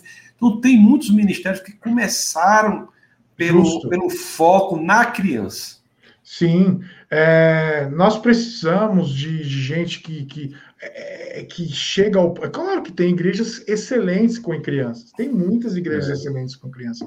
E eu vou te dizer uma coisa: as maiores igrejas, entre aspas, que fazem um trabalho, maiores que, que você vai entender o porquê que eu digo maiores, que fazem um trabalho com crianças, são de comunidades. É. Você quer ser abençoado? Participa de um culto de, de uma comunidade com criança. Uma vez eu fui pregar, me chamaram para pregar numa, numa igreja, e era assim, era seis horas da tarde, dez para seis, a igreja estava fechada. Eu falei para minha esposa, falei, rapaz, esqueceram do dia, era um... Aí chegou a pastora e abriu a igreja, para dez para seis. Aí eu falei, pastora, mas hoje vai ter culto mesmo, né? Ela falou, não, vai, filho, só, só, só entra que nós vamos começar em cinco minutos. Eu falei, cara, a igreja é fechada, só tem eu e ela. Como é que vai ser o culto, né? Para mim, tudo bem, eu prego para ela. Não tem problema nenhum. Mas quando ela falou culto da, de criança, e na época eu era bonequeiro, a gente levava os bonecos para fazer, chamado Turma do Rei, eu e minha esposa, falei, gente, vou fazer boneco para pastora. Ela falou assim: não, fica tranquilo. Ela falou assim: ó, sim, daqui cinco minutos a gente começa a igreja, começa o culto. Rapaz do céu, cinco minutos, Tassos. Chegou uma menina de uns 13 anos, 12, 12 anos, ela entrou. Quando ela entrou, veio um monte de criança. Tinha mais de 60 crianças. Lotou. Aí aquilo Legal, chamou né? atenção. E a, e a pastora rindo, né? Chamou atenção. Acabou o culto, eu perguntei para ela. Aí a menina chegou e falou assim: Vamos, pessoal. Acabou o culto, isso era tarde, acabou o culto. Todo mundo em filinha e ela levando as 60 crianças. Ela, a pastora chegou para mim e falou assim: Olha, deixa eu dizer uma coisa para você, pastor. Quem traz essas crianças para o culto é essa menina. Ela passa de casa em casa aqui na comunidade, pega as crianças e elas vêm todas juntas. E agora, no final do culto, ela pega e leva as crianças embora. Eu falei, caramba, gente, que exemplo desse menino. É uma evangelista. É. Que lindo, né, rapaz? Tem muito. E Alexandre tem aquele Veg Tales, que é os vegetais também, né? Com desenho. Boa, lembrando. É verdade. Né? Pena que não tem sequência nisso tudo. É, sabe? então, Você tinha que ter uma sequência nisso tudo. É, é. Deixa eu ler aqui mais, deixa eu ler mais aqui. Manda. Tem o, o, o Ale, Alexandre Alves, ele diz, eu me lembro do desenho da vaca e do frango que você falou lá, né, no começo. Uhum. Gilberto da Boa Noite. É... O João, João Fonsalino diz, eu lembro do desenho Os Sete Monstrinhos. Também tinha, também. Você se lembra? Rapaz, você, você assiste muito desenho, Alexandre. Sabe por que eu assistia? Porque, eu vou te contar o porquê. Uma vez eu cheguei em casa, meu menino tem 27 anos. É o Henrique. É 27? Você, rapaz, que enxerimento foi esse? Que enxerimento foi? Você teve menino com 11 anos de idade? Foi 10, 12 Nada. Anos? Que enxerimento foi esse? 27, 22 e 20. Rapaz. eu casei novinho, casei com uns 18, 19. E aí o que, que aconteceu? Uma vez eu cheguei em casa, tive sempre problema de trombose na perna, naquela época tava, tinha transporte escolar, gostava pra caramba de criança, sempre fui trabalhar com transporte escolar. E uma vez eu cheguei em casa e meu filho estava sentado no. Era umas seis e pouco da tarde, sete e pouco da tarde, seis e pouco, acho, e ele estava assistindo a cultura e estava num, numa programação lá. E ele falou, pai, senta aqui comigo para falei, ah, filho, o pai vai tomar um banho, vai, vai tomar um café, alguma coisa assim, vai daqui a pouco eu vejo. Mas na realidade, sim, eu falei, eu vou despistar para ir para deitar. Porque minha perna inchava muito, estava com feridas na perna, tudo isso. Hum. Eu tô tomando café, daqui a pouco eu escuto assim na sala: vamos aprender bruxaria. Aí eu falei: o quê? Aí eu fui na sala, o Espírito Santo falou no meu coração assim: olha o que teu filho está assistindo. Era uma bruxa mexendo no caldeirão na TV uhum. Cultura, tá? TV Cultura. Você vai falar assim para mim: você tem alguma prova de que esse programação levou alguma criança para bruxaria? Não. Mas olha que coisa louca. Tava lá, ela cantava uma música, ela era a tia do menino, o menino era o Nino, o Nino quem é? Um feiticeiro, que tinha o tio como feiticeiro, que tinha a tia como feiticeiro, que na hora de contar a história ela, ela falava, vamos aprender é, é, bruxaria, ela dizia isso claramente, não era nem subliminar. O castelo, lá na apresentação, era o Castelo Ratimbu. No castelo, é na apresentação do, do, do, do, do, programa, no começo, se formava do nada. Dentro do castelo, no meio, olha que coisa louca, no meio do castelo tinha uma árvore com uma serpente dentro, chamada Celeste. Dentro do castelo eles assobiavam, e os espíritos do, de Corrupira e outro do mato vinham quando eles assobiavam, e dentro do castelo, os canos do castelo, no cano do castelo, andava o mal. Pergunto para você, para que tudo isso, que com, com uma conotação religiosa total, numa programação na TV Cultura? Aí você vai falar assim, mas você viu que alguém foi para a bruxaria? Não, não estou falando isso.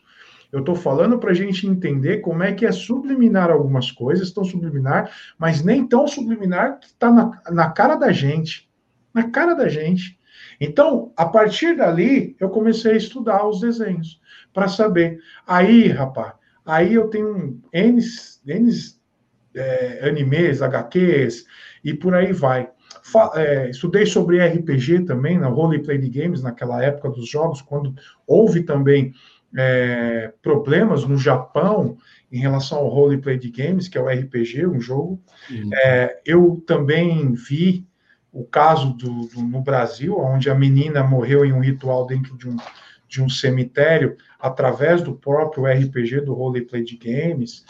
E por ali eu comecei a estudar, porque eu precisava ensinar meu filho no caminho que ele deve andar. Então não dá para entregar ele. A babá eletrônica era a televisão. É o que muitas é, vezes. Tem que, tem que estar envolvido, né? Bom, deixa eu só ler uma coisa aqui rápido, depois fazer umas, tem umas perguntas aqui. Ele, o Carlos Terra, ele fala que o filho, né? Levou, quando meu filho tinha 10 anos, por causa de um programa de leitura, foi dado ele um livro que, que ele levou de volta para a escola para falar com a diretora e, e, a psicóloga lá, que era um livro com vampiros, tema de vampiros, espécie de Harry Potter, é, Tupiniquim. É, tem muito disso, né? Tem uma pergunta aqui que é a seguinte, ó, é, responda rapidamente essa daí, se, você, se, se o, o, pentagrama tem algo com o selo de Salomão? Não, não, é, eu, não. Eu, eu, sinceramente não vejo nenhum tipo de, de, de, de ligação, não. A estrela de Salomão são seis pontas, né? E, e outra coisa, é isso, e outra coisa, é, o, o próprio o próprio pentagrama são cinco pontas relacionados aqui ao espírito em cima, fogo, terra, ar e água. Por isso que esse hum. círculo que envolve todos esses, é, é, esses elementos da natureza, para que você invoque a deusa. É, isso é usado em, em religião pagã, dos, vem dos nórdicos, né? Tem uma pergunta muito importante aqui, muito é, interessante e e que eu acho que vai servir para muita gente, que é o seguinte, o Marcondes ele diz assim, Marcondes que tem, tem três filhos, eu conheço a família, família maravilhosa, tem três filhos. Eu tenho três meninos. É, é, então a estrela, a estrela de, a estrela de, de Davi tem, tem, voltando lá, né, tem seis pontas, o pentagrama tem cinco, então é diferente. A, o Marcondes diz assim, você tem, um, você tem quantos filhos? Você eu tenho três. Eu, eu, queria ter uma menina, tentei uma vez, duas vezes, três vezes, eu falei, rapaz, não vai dar, não. Não, Marcos ainda está tentando a menina, eu acho que ele vai chegar nisso. Quando tiver no sétimo, oitavo, ele, ele, ele decide. Aí ele disse: olha só que interessante, seria um exagero dizer que tudo que remete à figura do dragão remete a Satanás? Não. Hoje existem vários desenhos sobre dragões. Não, nem todo dragão remete a Satanás, não. Não, não. não, chega a ser. Ele é simbolizado dentro de. de é, é, um tipo, né? A tipologia dentro da, da, da área bíblica, mas nem todo é, dragão chega ao ponto de representar Satanás. Agora, ele pode ser do bem? Pode, porque é algo fantasioso. Você não vê nenhum dragão por aí, não é a realidade. Tá? Então, ele te leva longe da realidade né? leva longe da realidade. Nós não temos Muito nenhuma referência de valores maus para dragão. Claro, tem o dragão do bem, dragão do mal, seja lá o que for. Não há, não há inversão de valores, né, Alexandre? Não, você não bateu tanto nisso.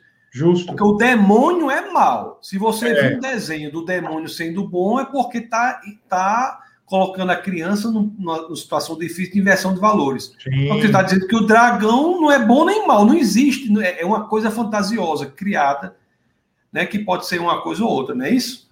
É justamente. Você não, é. tem, uma, você não tem uma base do dragão, por exemplo, sendo mal sempre. Aí daqui a é. pouco ele vira o bem. Não, não existe, não existe essa. Olha, rapaz, essa... tem os comentários tão interessantes aqui. Ó, o, o, deixa eu só. A Paula, a Paula apologista. Então, vamos ter bastante cuidado na, na sofisticação dessa resposta. Esse vamos nome, a Paula, ela, ela é apologética.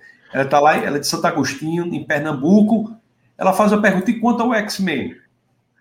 Rapaz, você, sabe que eu ia fazer essa pergunta para ti, que você manja mais desse negócio de ciência, né? Você, eu é. acho que o X-Men, na realidade, ele é uma sátira. O que, que você acha? Cara, eu, olha, eu sou absolutamente ignorante do negócio de desenho. Não, o X-Men, na realidade, eu... é, aqueles, é aqueles mutantes. Eu, sei, eu, não, eu, eu parei na época da Liga da Justiça. Então, pensa numa Liga da Justiça dizendo o seguinte, ó. É, uhum. O X-Men é o seguinte: é a evolução do ser humano. Então é assim: existe os seres humanos e existem os X-Men. Quem são os X-Men? É aqueles caras que têm poder a mais que os outros. Só que através do quê? De um tipo de uma evolução. Ele já nasce com poder. Você entendeu? Então nasce garras no Wolverine, e tem a mística, tem outras coisas mais. É claro que, por exemplo, você pega a mística, é uma feiticeira, aí tu, você vai chegar ao ponto de olhar que lado que ela tá. Mas os X-Men, eu não sei, cara, mas é, para mim é muito mais uma sátira relacionada ao evolucionismo do que é um, algo que você possa falar assim, caramba, tá perto da realidade, porque não existe.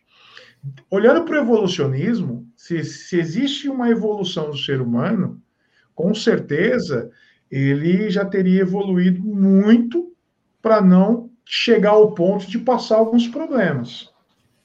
Certo? Entendi. Agora. Não é muita questão moral, não. Você não vê uma questão não, moral, não. Agora, por não exemplo, não, não, vejo, não vejo. Tá, não legal. Ó, o, a Andressa diz assim, ó. É, a Andressa diz assim: ela diz que a filha dela, quer dizer, ela relata um fato, que a filha dela, a minha filha viu a pantera cor-de-rosa e ela observou que na abertura ela fumava. Sim. Parece, a Pantera Cor-de-Rosa que a gente vê, né, é muito interessante através da música, através da cor. Hum. E o cigarrete que ela, que ela, que ela fuma, né, que ela, que ela põe na é. boca, é um cigarro comum, mas é tipo aquele cigarrete. Dá para entender que ela é um personagem feminino. É, ela, ela se destaca e ela se apresenta como feminino. É, mas é isso mesmo. Olha que interessante a comentário dela. A minha é. seria interessante ela colocar o, a, quantos anos que a filha dela tem, né? Para a gente é. ver. Quando a, quando... quando a, filha identificou isso, é, André, se você tiver colocar aí. Oh, a então, Stephanie, desculpe, pode continuar. Manda, pode mandar. Não, a, a Stephanie, tá, ela diz assim, está sempre aqui conosco também. Ela diz: o novo filme da Barbie na Netflix é extremamente feminista progressista, em todo tempo fala que a menina pode ser o que ela quiser e deve experimentar de tudo. Justo. Tem um movimento dentro do, dos personagens infantis, dos personagens e super-heróis. Só, só a Andressa, só me permite o parênteses, né? Só para que a gente não volte lá, a Andressa se manifestou, disse que tem oito, tinha oito anos, viu? Você quer dizer, é uma coisa que para mim passava batido. Eu já tinha visto ela com, com o cigarrete, mas é, você deve ter assistido o Poder Cor-de-Rosa. Você lembra dela é, fumando? Lembro, lembro. Assim, quando, veja bem, quando a gente falou a primeira vez, não me, não me veio. Mas quando ela, quando ela identificou aqui, aí eu. Você vê uma criança de 8 anos fazendo o quê? Prestando atenção numa situação que às vezes passa batido para gente. É verdade. Muito bem. Falando dessa questão da, dessas militâncias hoje feministas. É, voltando, a, voltando a Stephanie aqui. O que, que acontece hoje em dia? As pautas militantes, é, da, da, as pautas da militância hoje em dia, seja lá qual for, estão em voga dentro dos super-heróis. Você tem, por exemplo, é, quer ver uma coisa interessante? Você hum. tem heróis que, é, in, que são, como é que eu vou dizer aqui? Que eles eram heterossexuais e hoje eles são homossexuais. Por quê? Ah, foram criados dessa forma? Não, não foram criados dessa forma. Eles fizeram o quê? Eles se tornaram assim, por quê? Porque isso traz um apelo hoje à população, traz um apelo hoje à comunidade. Então eu chego a atingir um nicho. Você pega a mulher gato, por exemplo, que a bissexualidade dela só veio existir em 2015. Antes ela era o quê? Ela era vidrada no Batman. Você pega o Robin também, que a gente não sabe se é ou não é. Deadpool, por exemplo, que ele é considerado um pan. Olha que interessante. O Deadpool é pansexual. O Lanterna é Verde, pessoa... né? Lanterna Verde, né?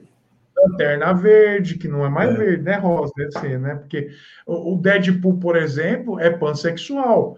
Quer dizer, ele leva a ideia de que você também, que a, a o, existe o super-herói que também pode ser pansexual. Ou, por exemplo, existe a mulher gato que pode ser bissexual. Tem outros também o, outros super-heróis que, que, que, que, trouxeram a sua homossexualidade foram criados assim? Não. Alguns foram, sim. Outros foram, não foram criados? Não. Mas através do apelo da militância, o apelo da sociedade, faz com que eles venham a se tornar homossexuais, é, é, feministas e seja lá o que for.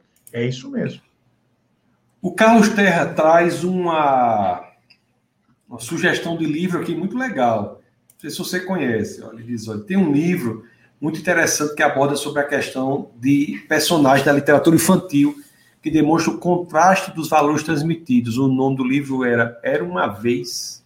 Não conheço, vou tentar comprar é, é, Era uma vez, ele diz aqui, ó, de, de, da, da, a, autora é, é, é Adriana Torquato Rezende. Adriana Olha, Torquato. Legal, É, é uma, uma boa. Uma boa... É do mundo cristão. Então é, é, são cristãos. Ele, ele, diz aqui, ó, é do mundo cristão. Deixa eu dizer uma coisa importante, Tassos. Quando a hum. gente vai trabalhar com tipo de. É, qualquer tipo de apologética, eu pelo menos faço hum. o seguinte: eu busco a ter é, fontes seculares. Essa questão uhum. aqui dela, desse livro, eu acho interessante a gente ler, a gente pegar aí para uhum. ler, porque ela deve também falar alguma coisa sobre isso, os valores cristãos dos contos de fadas. Os valores cristãos, você tem em contos de fadas? Com certeza. Você tem, por exemplo, frases do, do, do Homem-Aranha lá, quanto mais te um é. poder, quanto mais poder, mais responsabilidade você tem. Dá para você trabalhar em cima disso? Dá, dá sim é, é uma questão que a gente trabalha. O grande problema também é espiritualizar todo que tem dentro do conto de fada para dizer, ó, não é tão ruim assim. Isso. Eu nunca, nunca li esse livro, né? Mas eu procurei aqui no Buscapé, só estou mostrando aqui para o pessoal. Está nove reais, dez reais, é um livro barato demais, né? É bom, e ele deve ser bom. É, deve ser bom. O Carlos sugeriu aqui, tá aí uma dica, né? Uma dica para quem quiser. Né? E, ela, e ele diz ainda que ela cita muito o C.S. Lewis, que é um ah, autor sim. consagrado. Vamos lá, Você deixa eu ler aqui. As Crônicas de Nárnias, né? Poderia, poderia continuar essa, essa série, é, seja lá como é. for? Poderia, param com tudo, cara. É. Vai ter, a gente vai ter até um. Tive já alguns bate-papos aqui no nosso webcast sobre as, as crônicas de Nárnia. E vamos ter um aí, está programado aí para frente, com dois especialistas sobre as crônicas, sobre a obra de C.S. Lewis, muito interessante.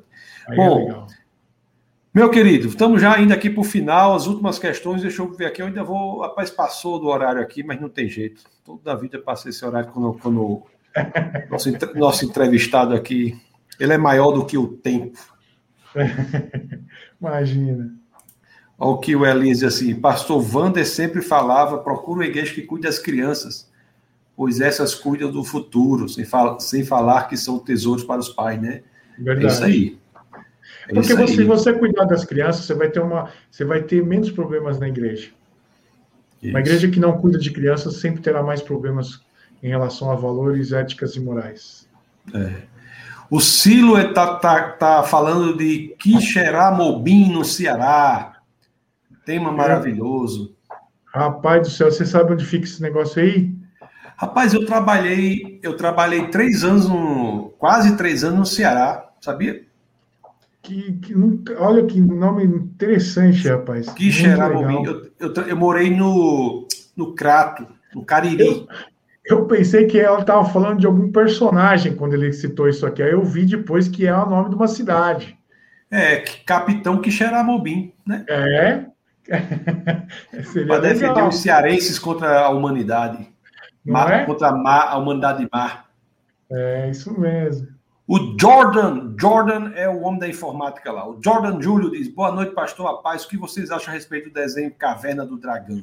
Eu acho que ele nunca acabou, né? É um desenho que nunca acabou, né? É, é, é, é uma, é uma coisa de louco. É o, acho que é o único desenho que não, não acaba, né? Os caras não, não saem da caverna, né? É. não, não, não, não tem essa definição. Aí você tem, por exemplo, as referências antigas. O grande problema é quando o desenho parte de um princípio de realidade. Esse eu acho que é o, é, é, é o cerne da questão. A balança está aqui, ó. Trouxe perto da realidade, você tem que se tomar cuidado, liga o sinal de alerta. É totalmente fantasioso, beleza, ok, não tem problema nenhum.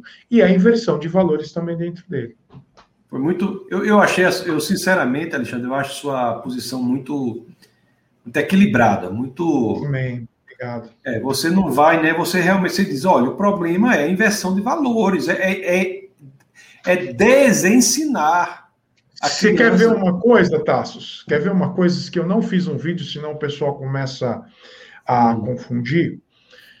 Há pouco tempo, um cara fez um, um fez 666 tênis.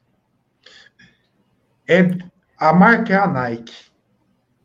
Se eu, fazer, se eu fizer um vídeo falando sobre a marca Nike que fez um, um tênis Satanista. Se quiser procurar aí, pode bater aí. Tênis satanista da Nike, você vai encontrar. Foi um cara que encomendou 666 tênis, que é, tem o pentagrama, é todo vermelho, chama Satã não sei o que o, o tênis. Aí o pessoal vai falar assim, pô, mas a Nike é satanista. Não, não é que a Nike é satanista. A Nike é isso aqui, ó. Você entendeu? Ela é uhum. capitalista, a grana. Então, se você chegar lá e bater com dinheiro, ela vai fazer. Aí as pessoas podem chegar a pensar que a Nike é satanista. Lembra da casa do, da Disney? A Disney era do demônio, era do demônio, era do demônio, Mickey do demônio, Mickey do demônio. Aí veio quem? As Crônicas de Nárnia. Por quem? Pelos estúdios deles. Aí eles se converteram. Fizeram até batismo no lago da Disney. Então, o grande problema é tem que ser o equilíbrio. Você tem que se equilibrar. É, a, galinha pintadinha, a galinha pintadinha também sofreu um ataquezinho, não foi uma época? A galinha, a, a galinha pintadinha é do demônio por causa daquela música, não sai na tua cabeça, né? não, mas estou brincando. É, é, é para criançada, é bem infantil, né? É isso aí. É o que a criança precisa. Trabalhar com o lúdico de uma forma real e bem fantasiosa, isso é bom demais. Agora, quando traz perto da realidade, fica meio difícil. Muito bem né? colocado, é. O Elise, ele fala uma questão sexual, a Capitã Marvel bissexual. Bissexual. Louco, vai ser tratada como pansexual. Deus, já, Deus é mentira disso. É, é, existe a mudança do, dos personagens, né? Se você chegar ao ponto, por exemplo, que eu falei do King Kong lá. Cara, não sei, a história do King Kong. Eu não entendi o King Kong, não, que você falou. Foi a única coisa que eu não entendi. O que é que tem o King, King Kong? King Kong, eu acho que se você pegar King Kong, põe aí, você tem uns quatro filmes. O primeiro King Kong era. Você foi bonequeiro, foi? Você falou? Bonequeiro. O primeiro King Kong era um boneco. Você sabe que e... o teatro. É, você sabe disso aí? Ó, eu estive na Disney e ah. ele tem um boneco com. Ele tem 13 metros de altura lá no, no brinquedo da, da Universal, né? Acho que é Universal Studio, que é muito louco. Agora você pega um, o, o, o, grande problema dos autores é que eles estão sempre renovando as histórias, meu. Você não sabe nem qual é a história verdadeira. Mas eu não entendi o problema do King Kong. Foi ele, não, ele, ele, ele se transformou do... no Saguin, foi no Saguin? não, pro... é, quando eu citei o King Kong, eu falei o seguinte: que as histórias estão modificando, os autores estão modificando as histórias e daqui hum. a pouco você perde referência.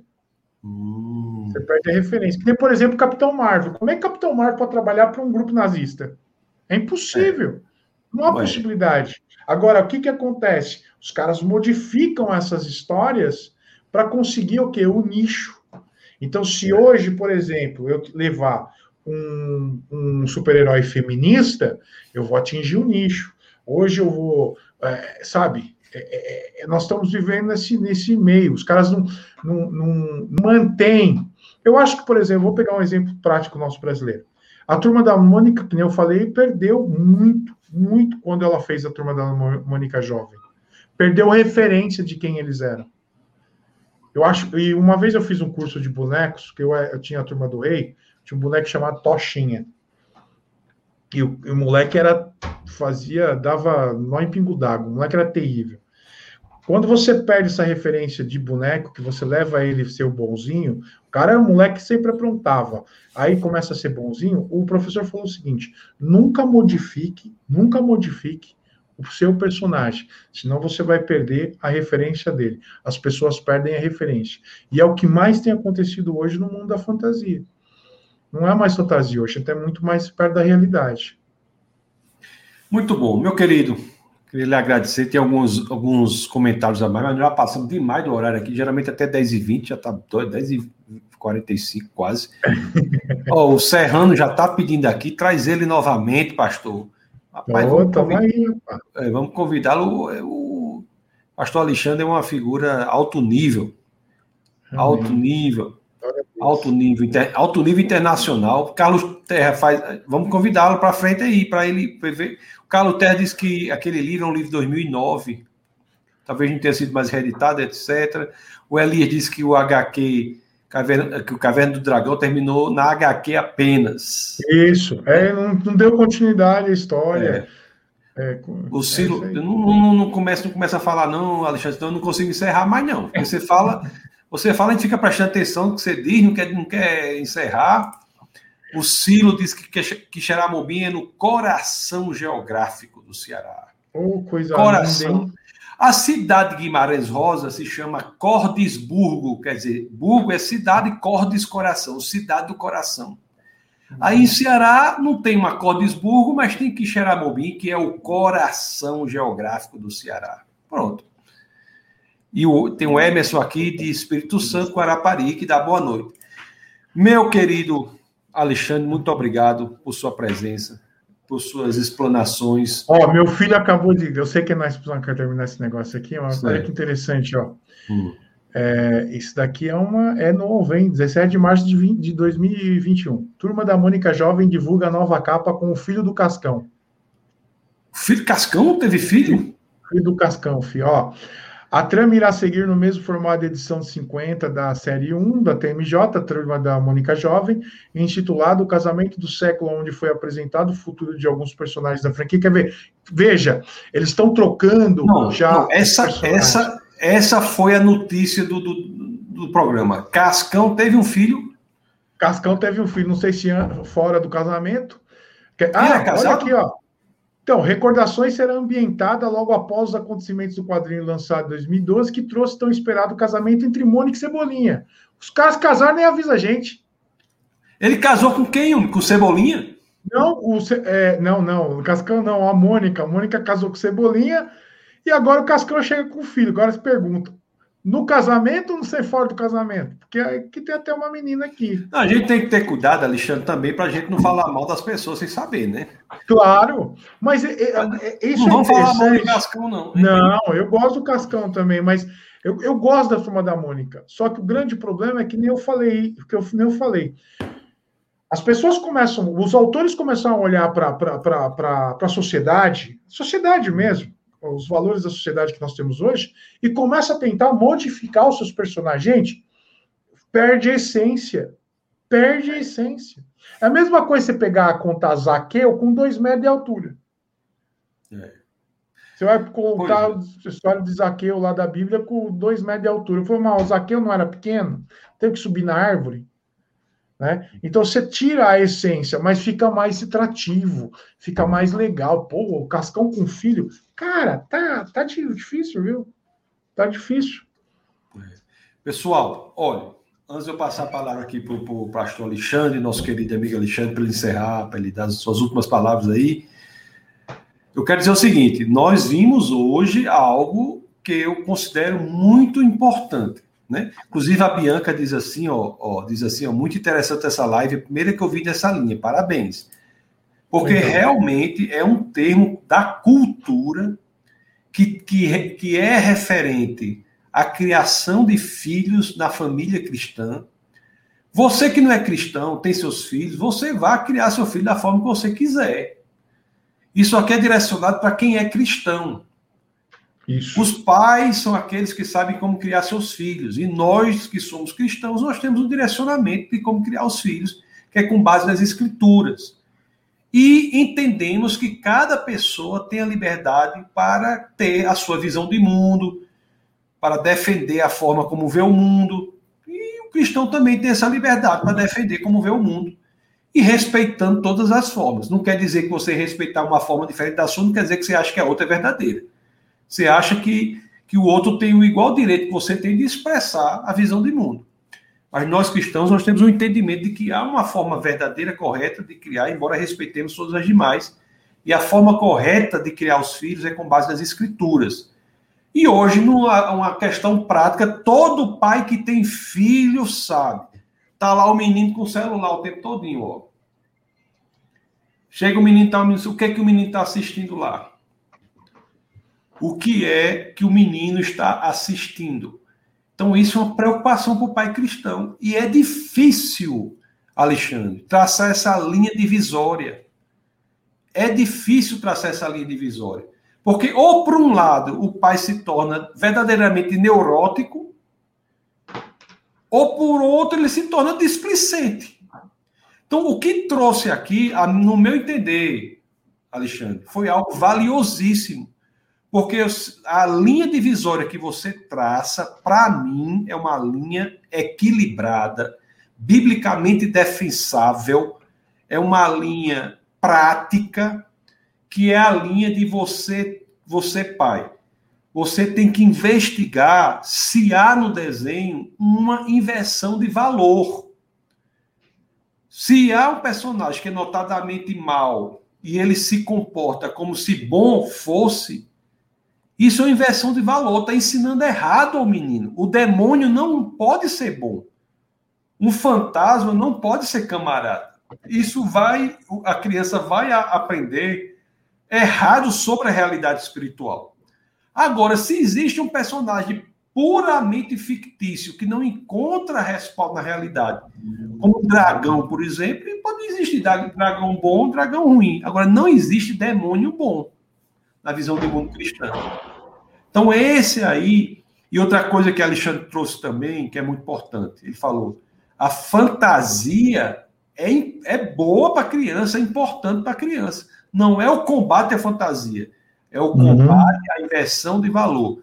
Então, com esse resumo aqui, Alexandre, eu lhe agradeço por sua colocação. Eu considero da mais alta importância, extremamente valorosa. É ouro para os ouvidos dos pais cristãos que Amém. Glória a Deus e passo a palavra para você, para que você possa se despedir. Não se esqueçam aí o canal do YouTube. Pastor Alexandre é um, é, é um, é um comunicador, é o Silvio Santos Gospel. É o, é o, é o nosso Silvio Santos Gospel. O canal dele aí se chama. Se fosse bom se tivesse o dinheiro que ele tem, né? É, a gente queria. É, Vamos é abrir a é porta da esperança, rapaz. A porta da esperança. Então, aí na descrição do vídeo, você tem tanto o Instagram dele, quanto o canal que se chama Influenciando Gerações. Então, tá aí para você seguir, né? Ver os vídeos dele, acompanhá-lo também, uma pessoa querida. Tive com ele aí em São Paulo. Quando estive em São Paulo, ele, ele me deu a honra de de ir me visitar lá na, no lugar onde eu fui fazer uma palestra. Uma pessoa... Palestra excelente, gente. Tem que assistir. Não. Tem que assistir. Não, aí, aí, aí, aí, aí, aí o povo vai pensar que você está dizendo isso. Não, aí, eu, então... eu, fui, eu fui, olha, eu, na área acadêmica, por exemplo, eu fiquei abismado assim, no conhecimento do pastor Doutor Tassos, Doutor Tassos, hum. amigo. É, gostei demais, porque também me, me, eu me envolvo nessa questão filosófica em relação à verdade científica, tudo eu gosto disso. Então é fera essa palestra que o Tassos deu aqui em São Paulo.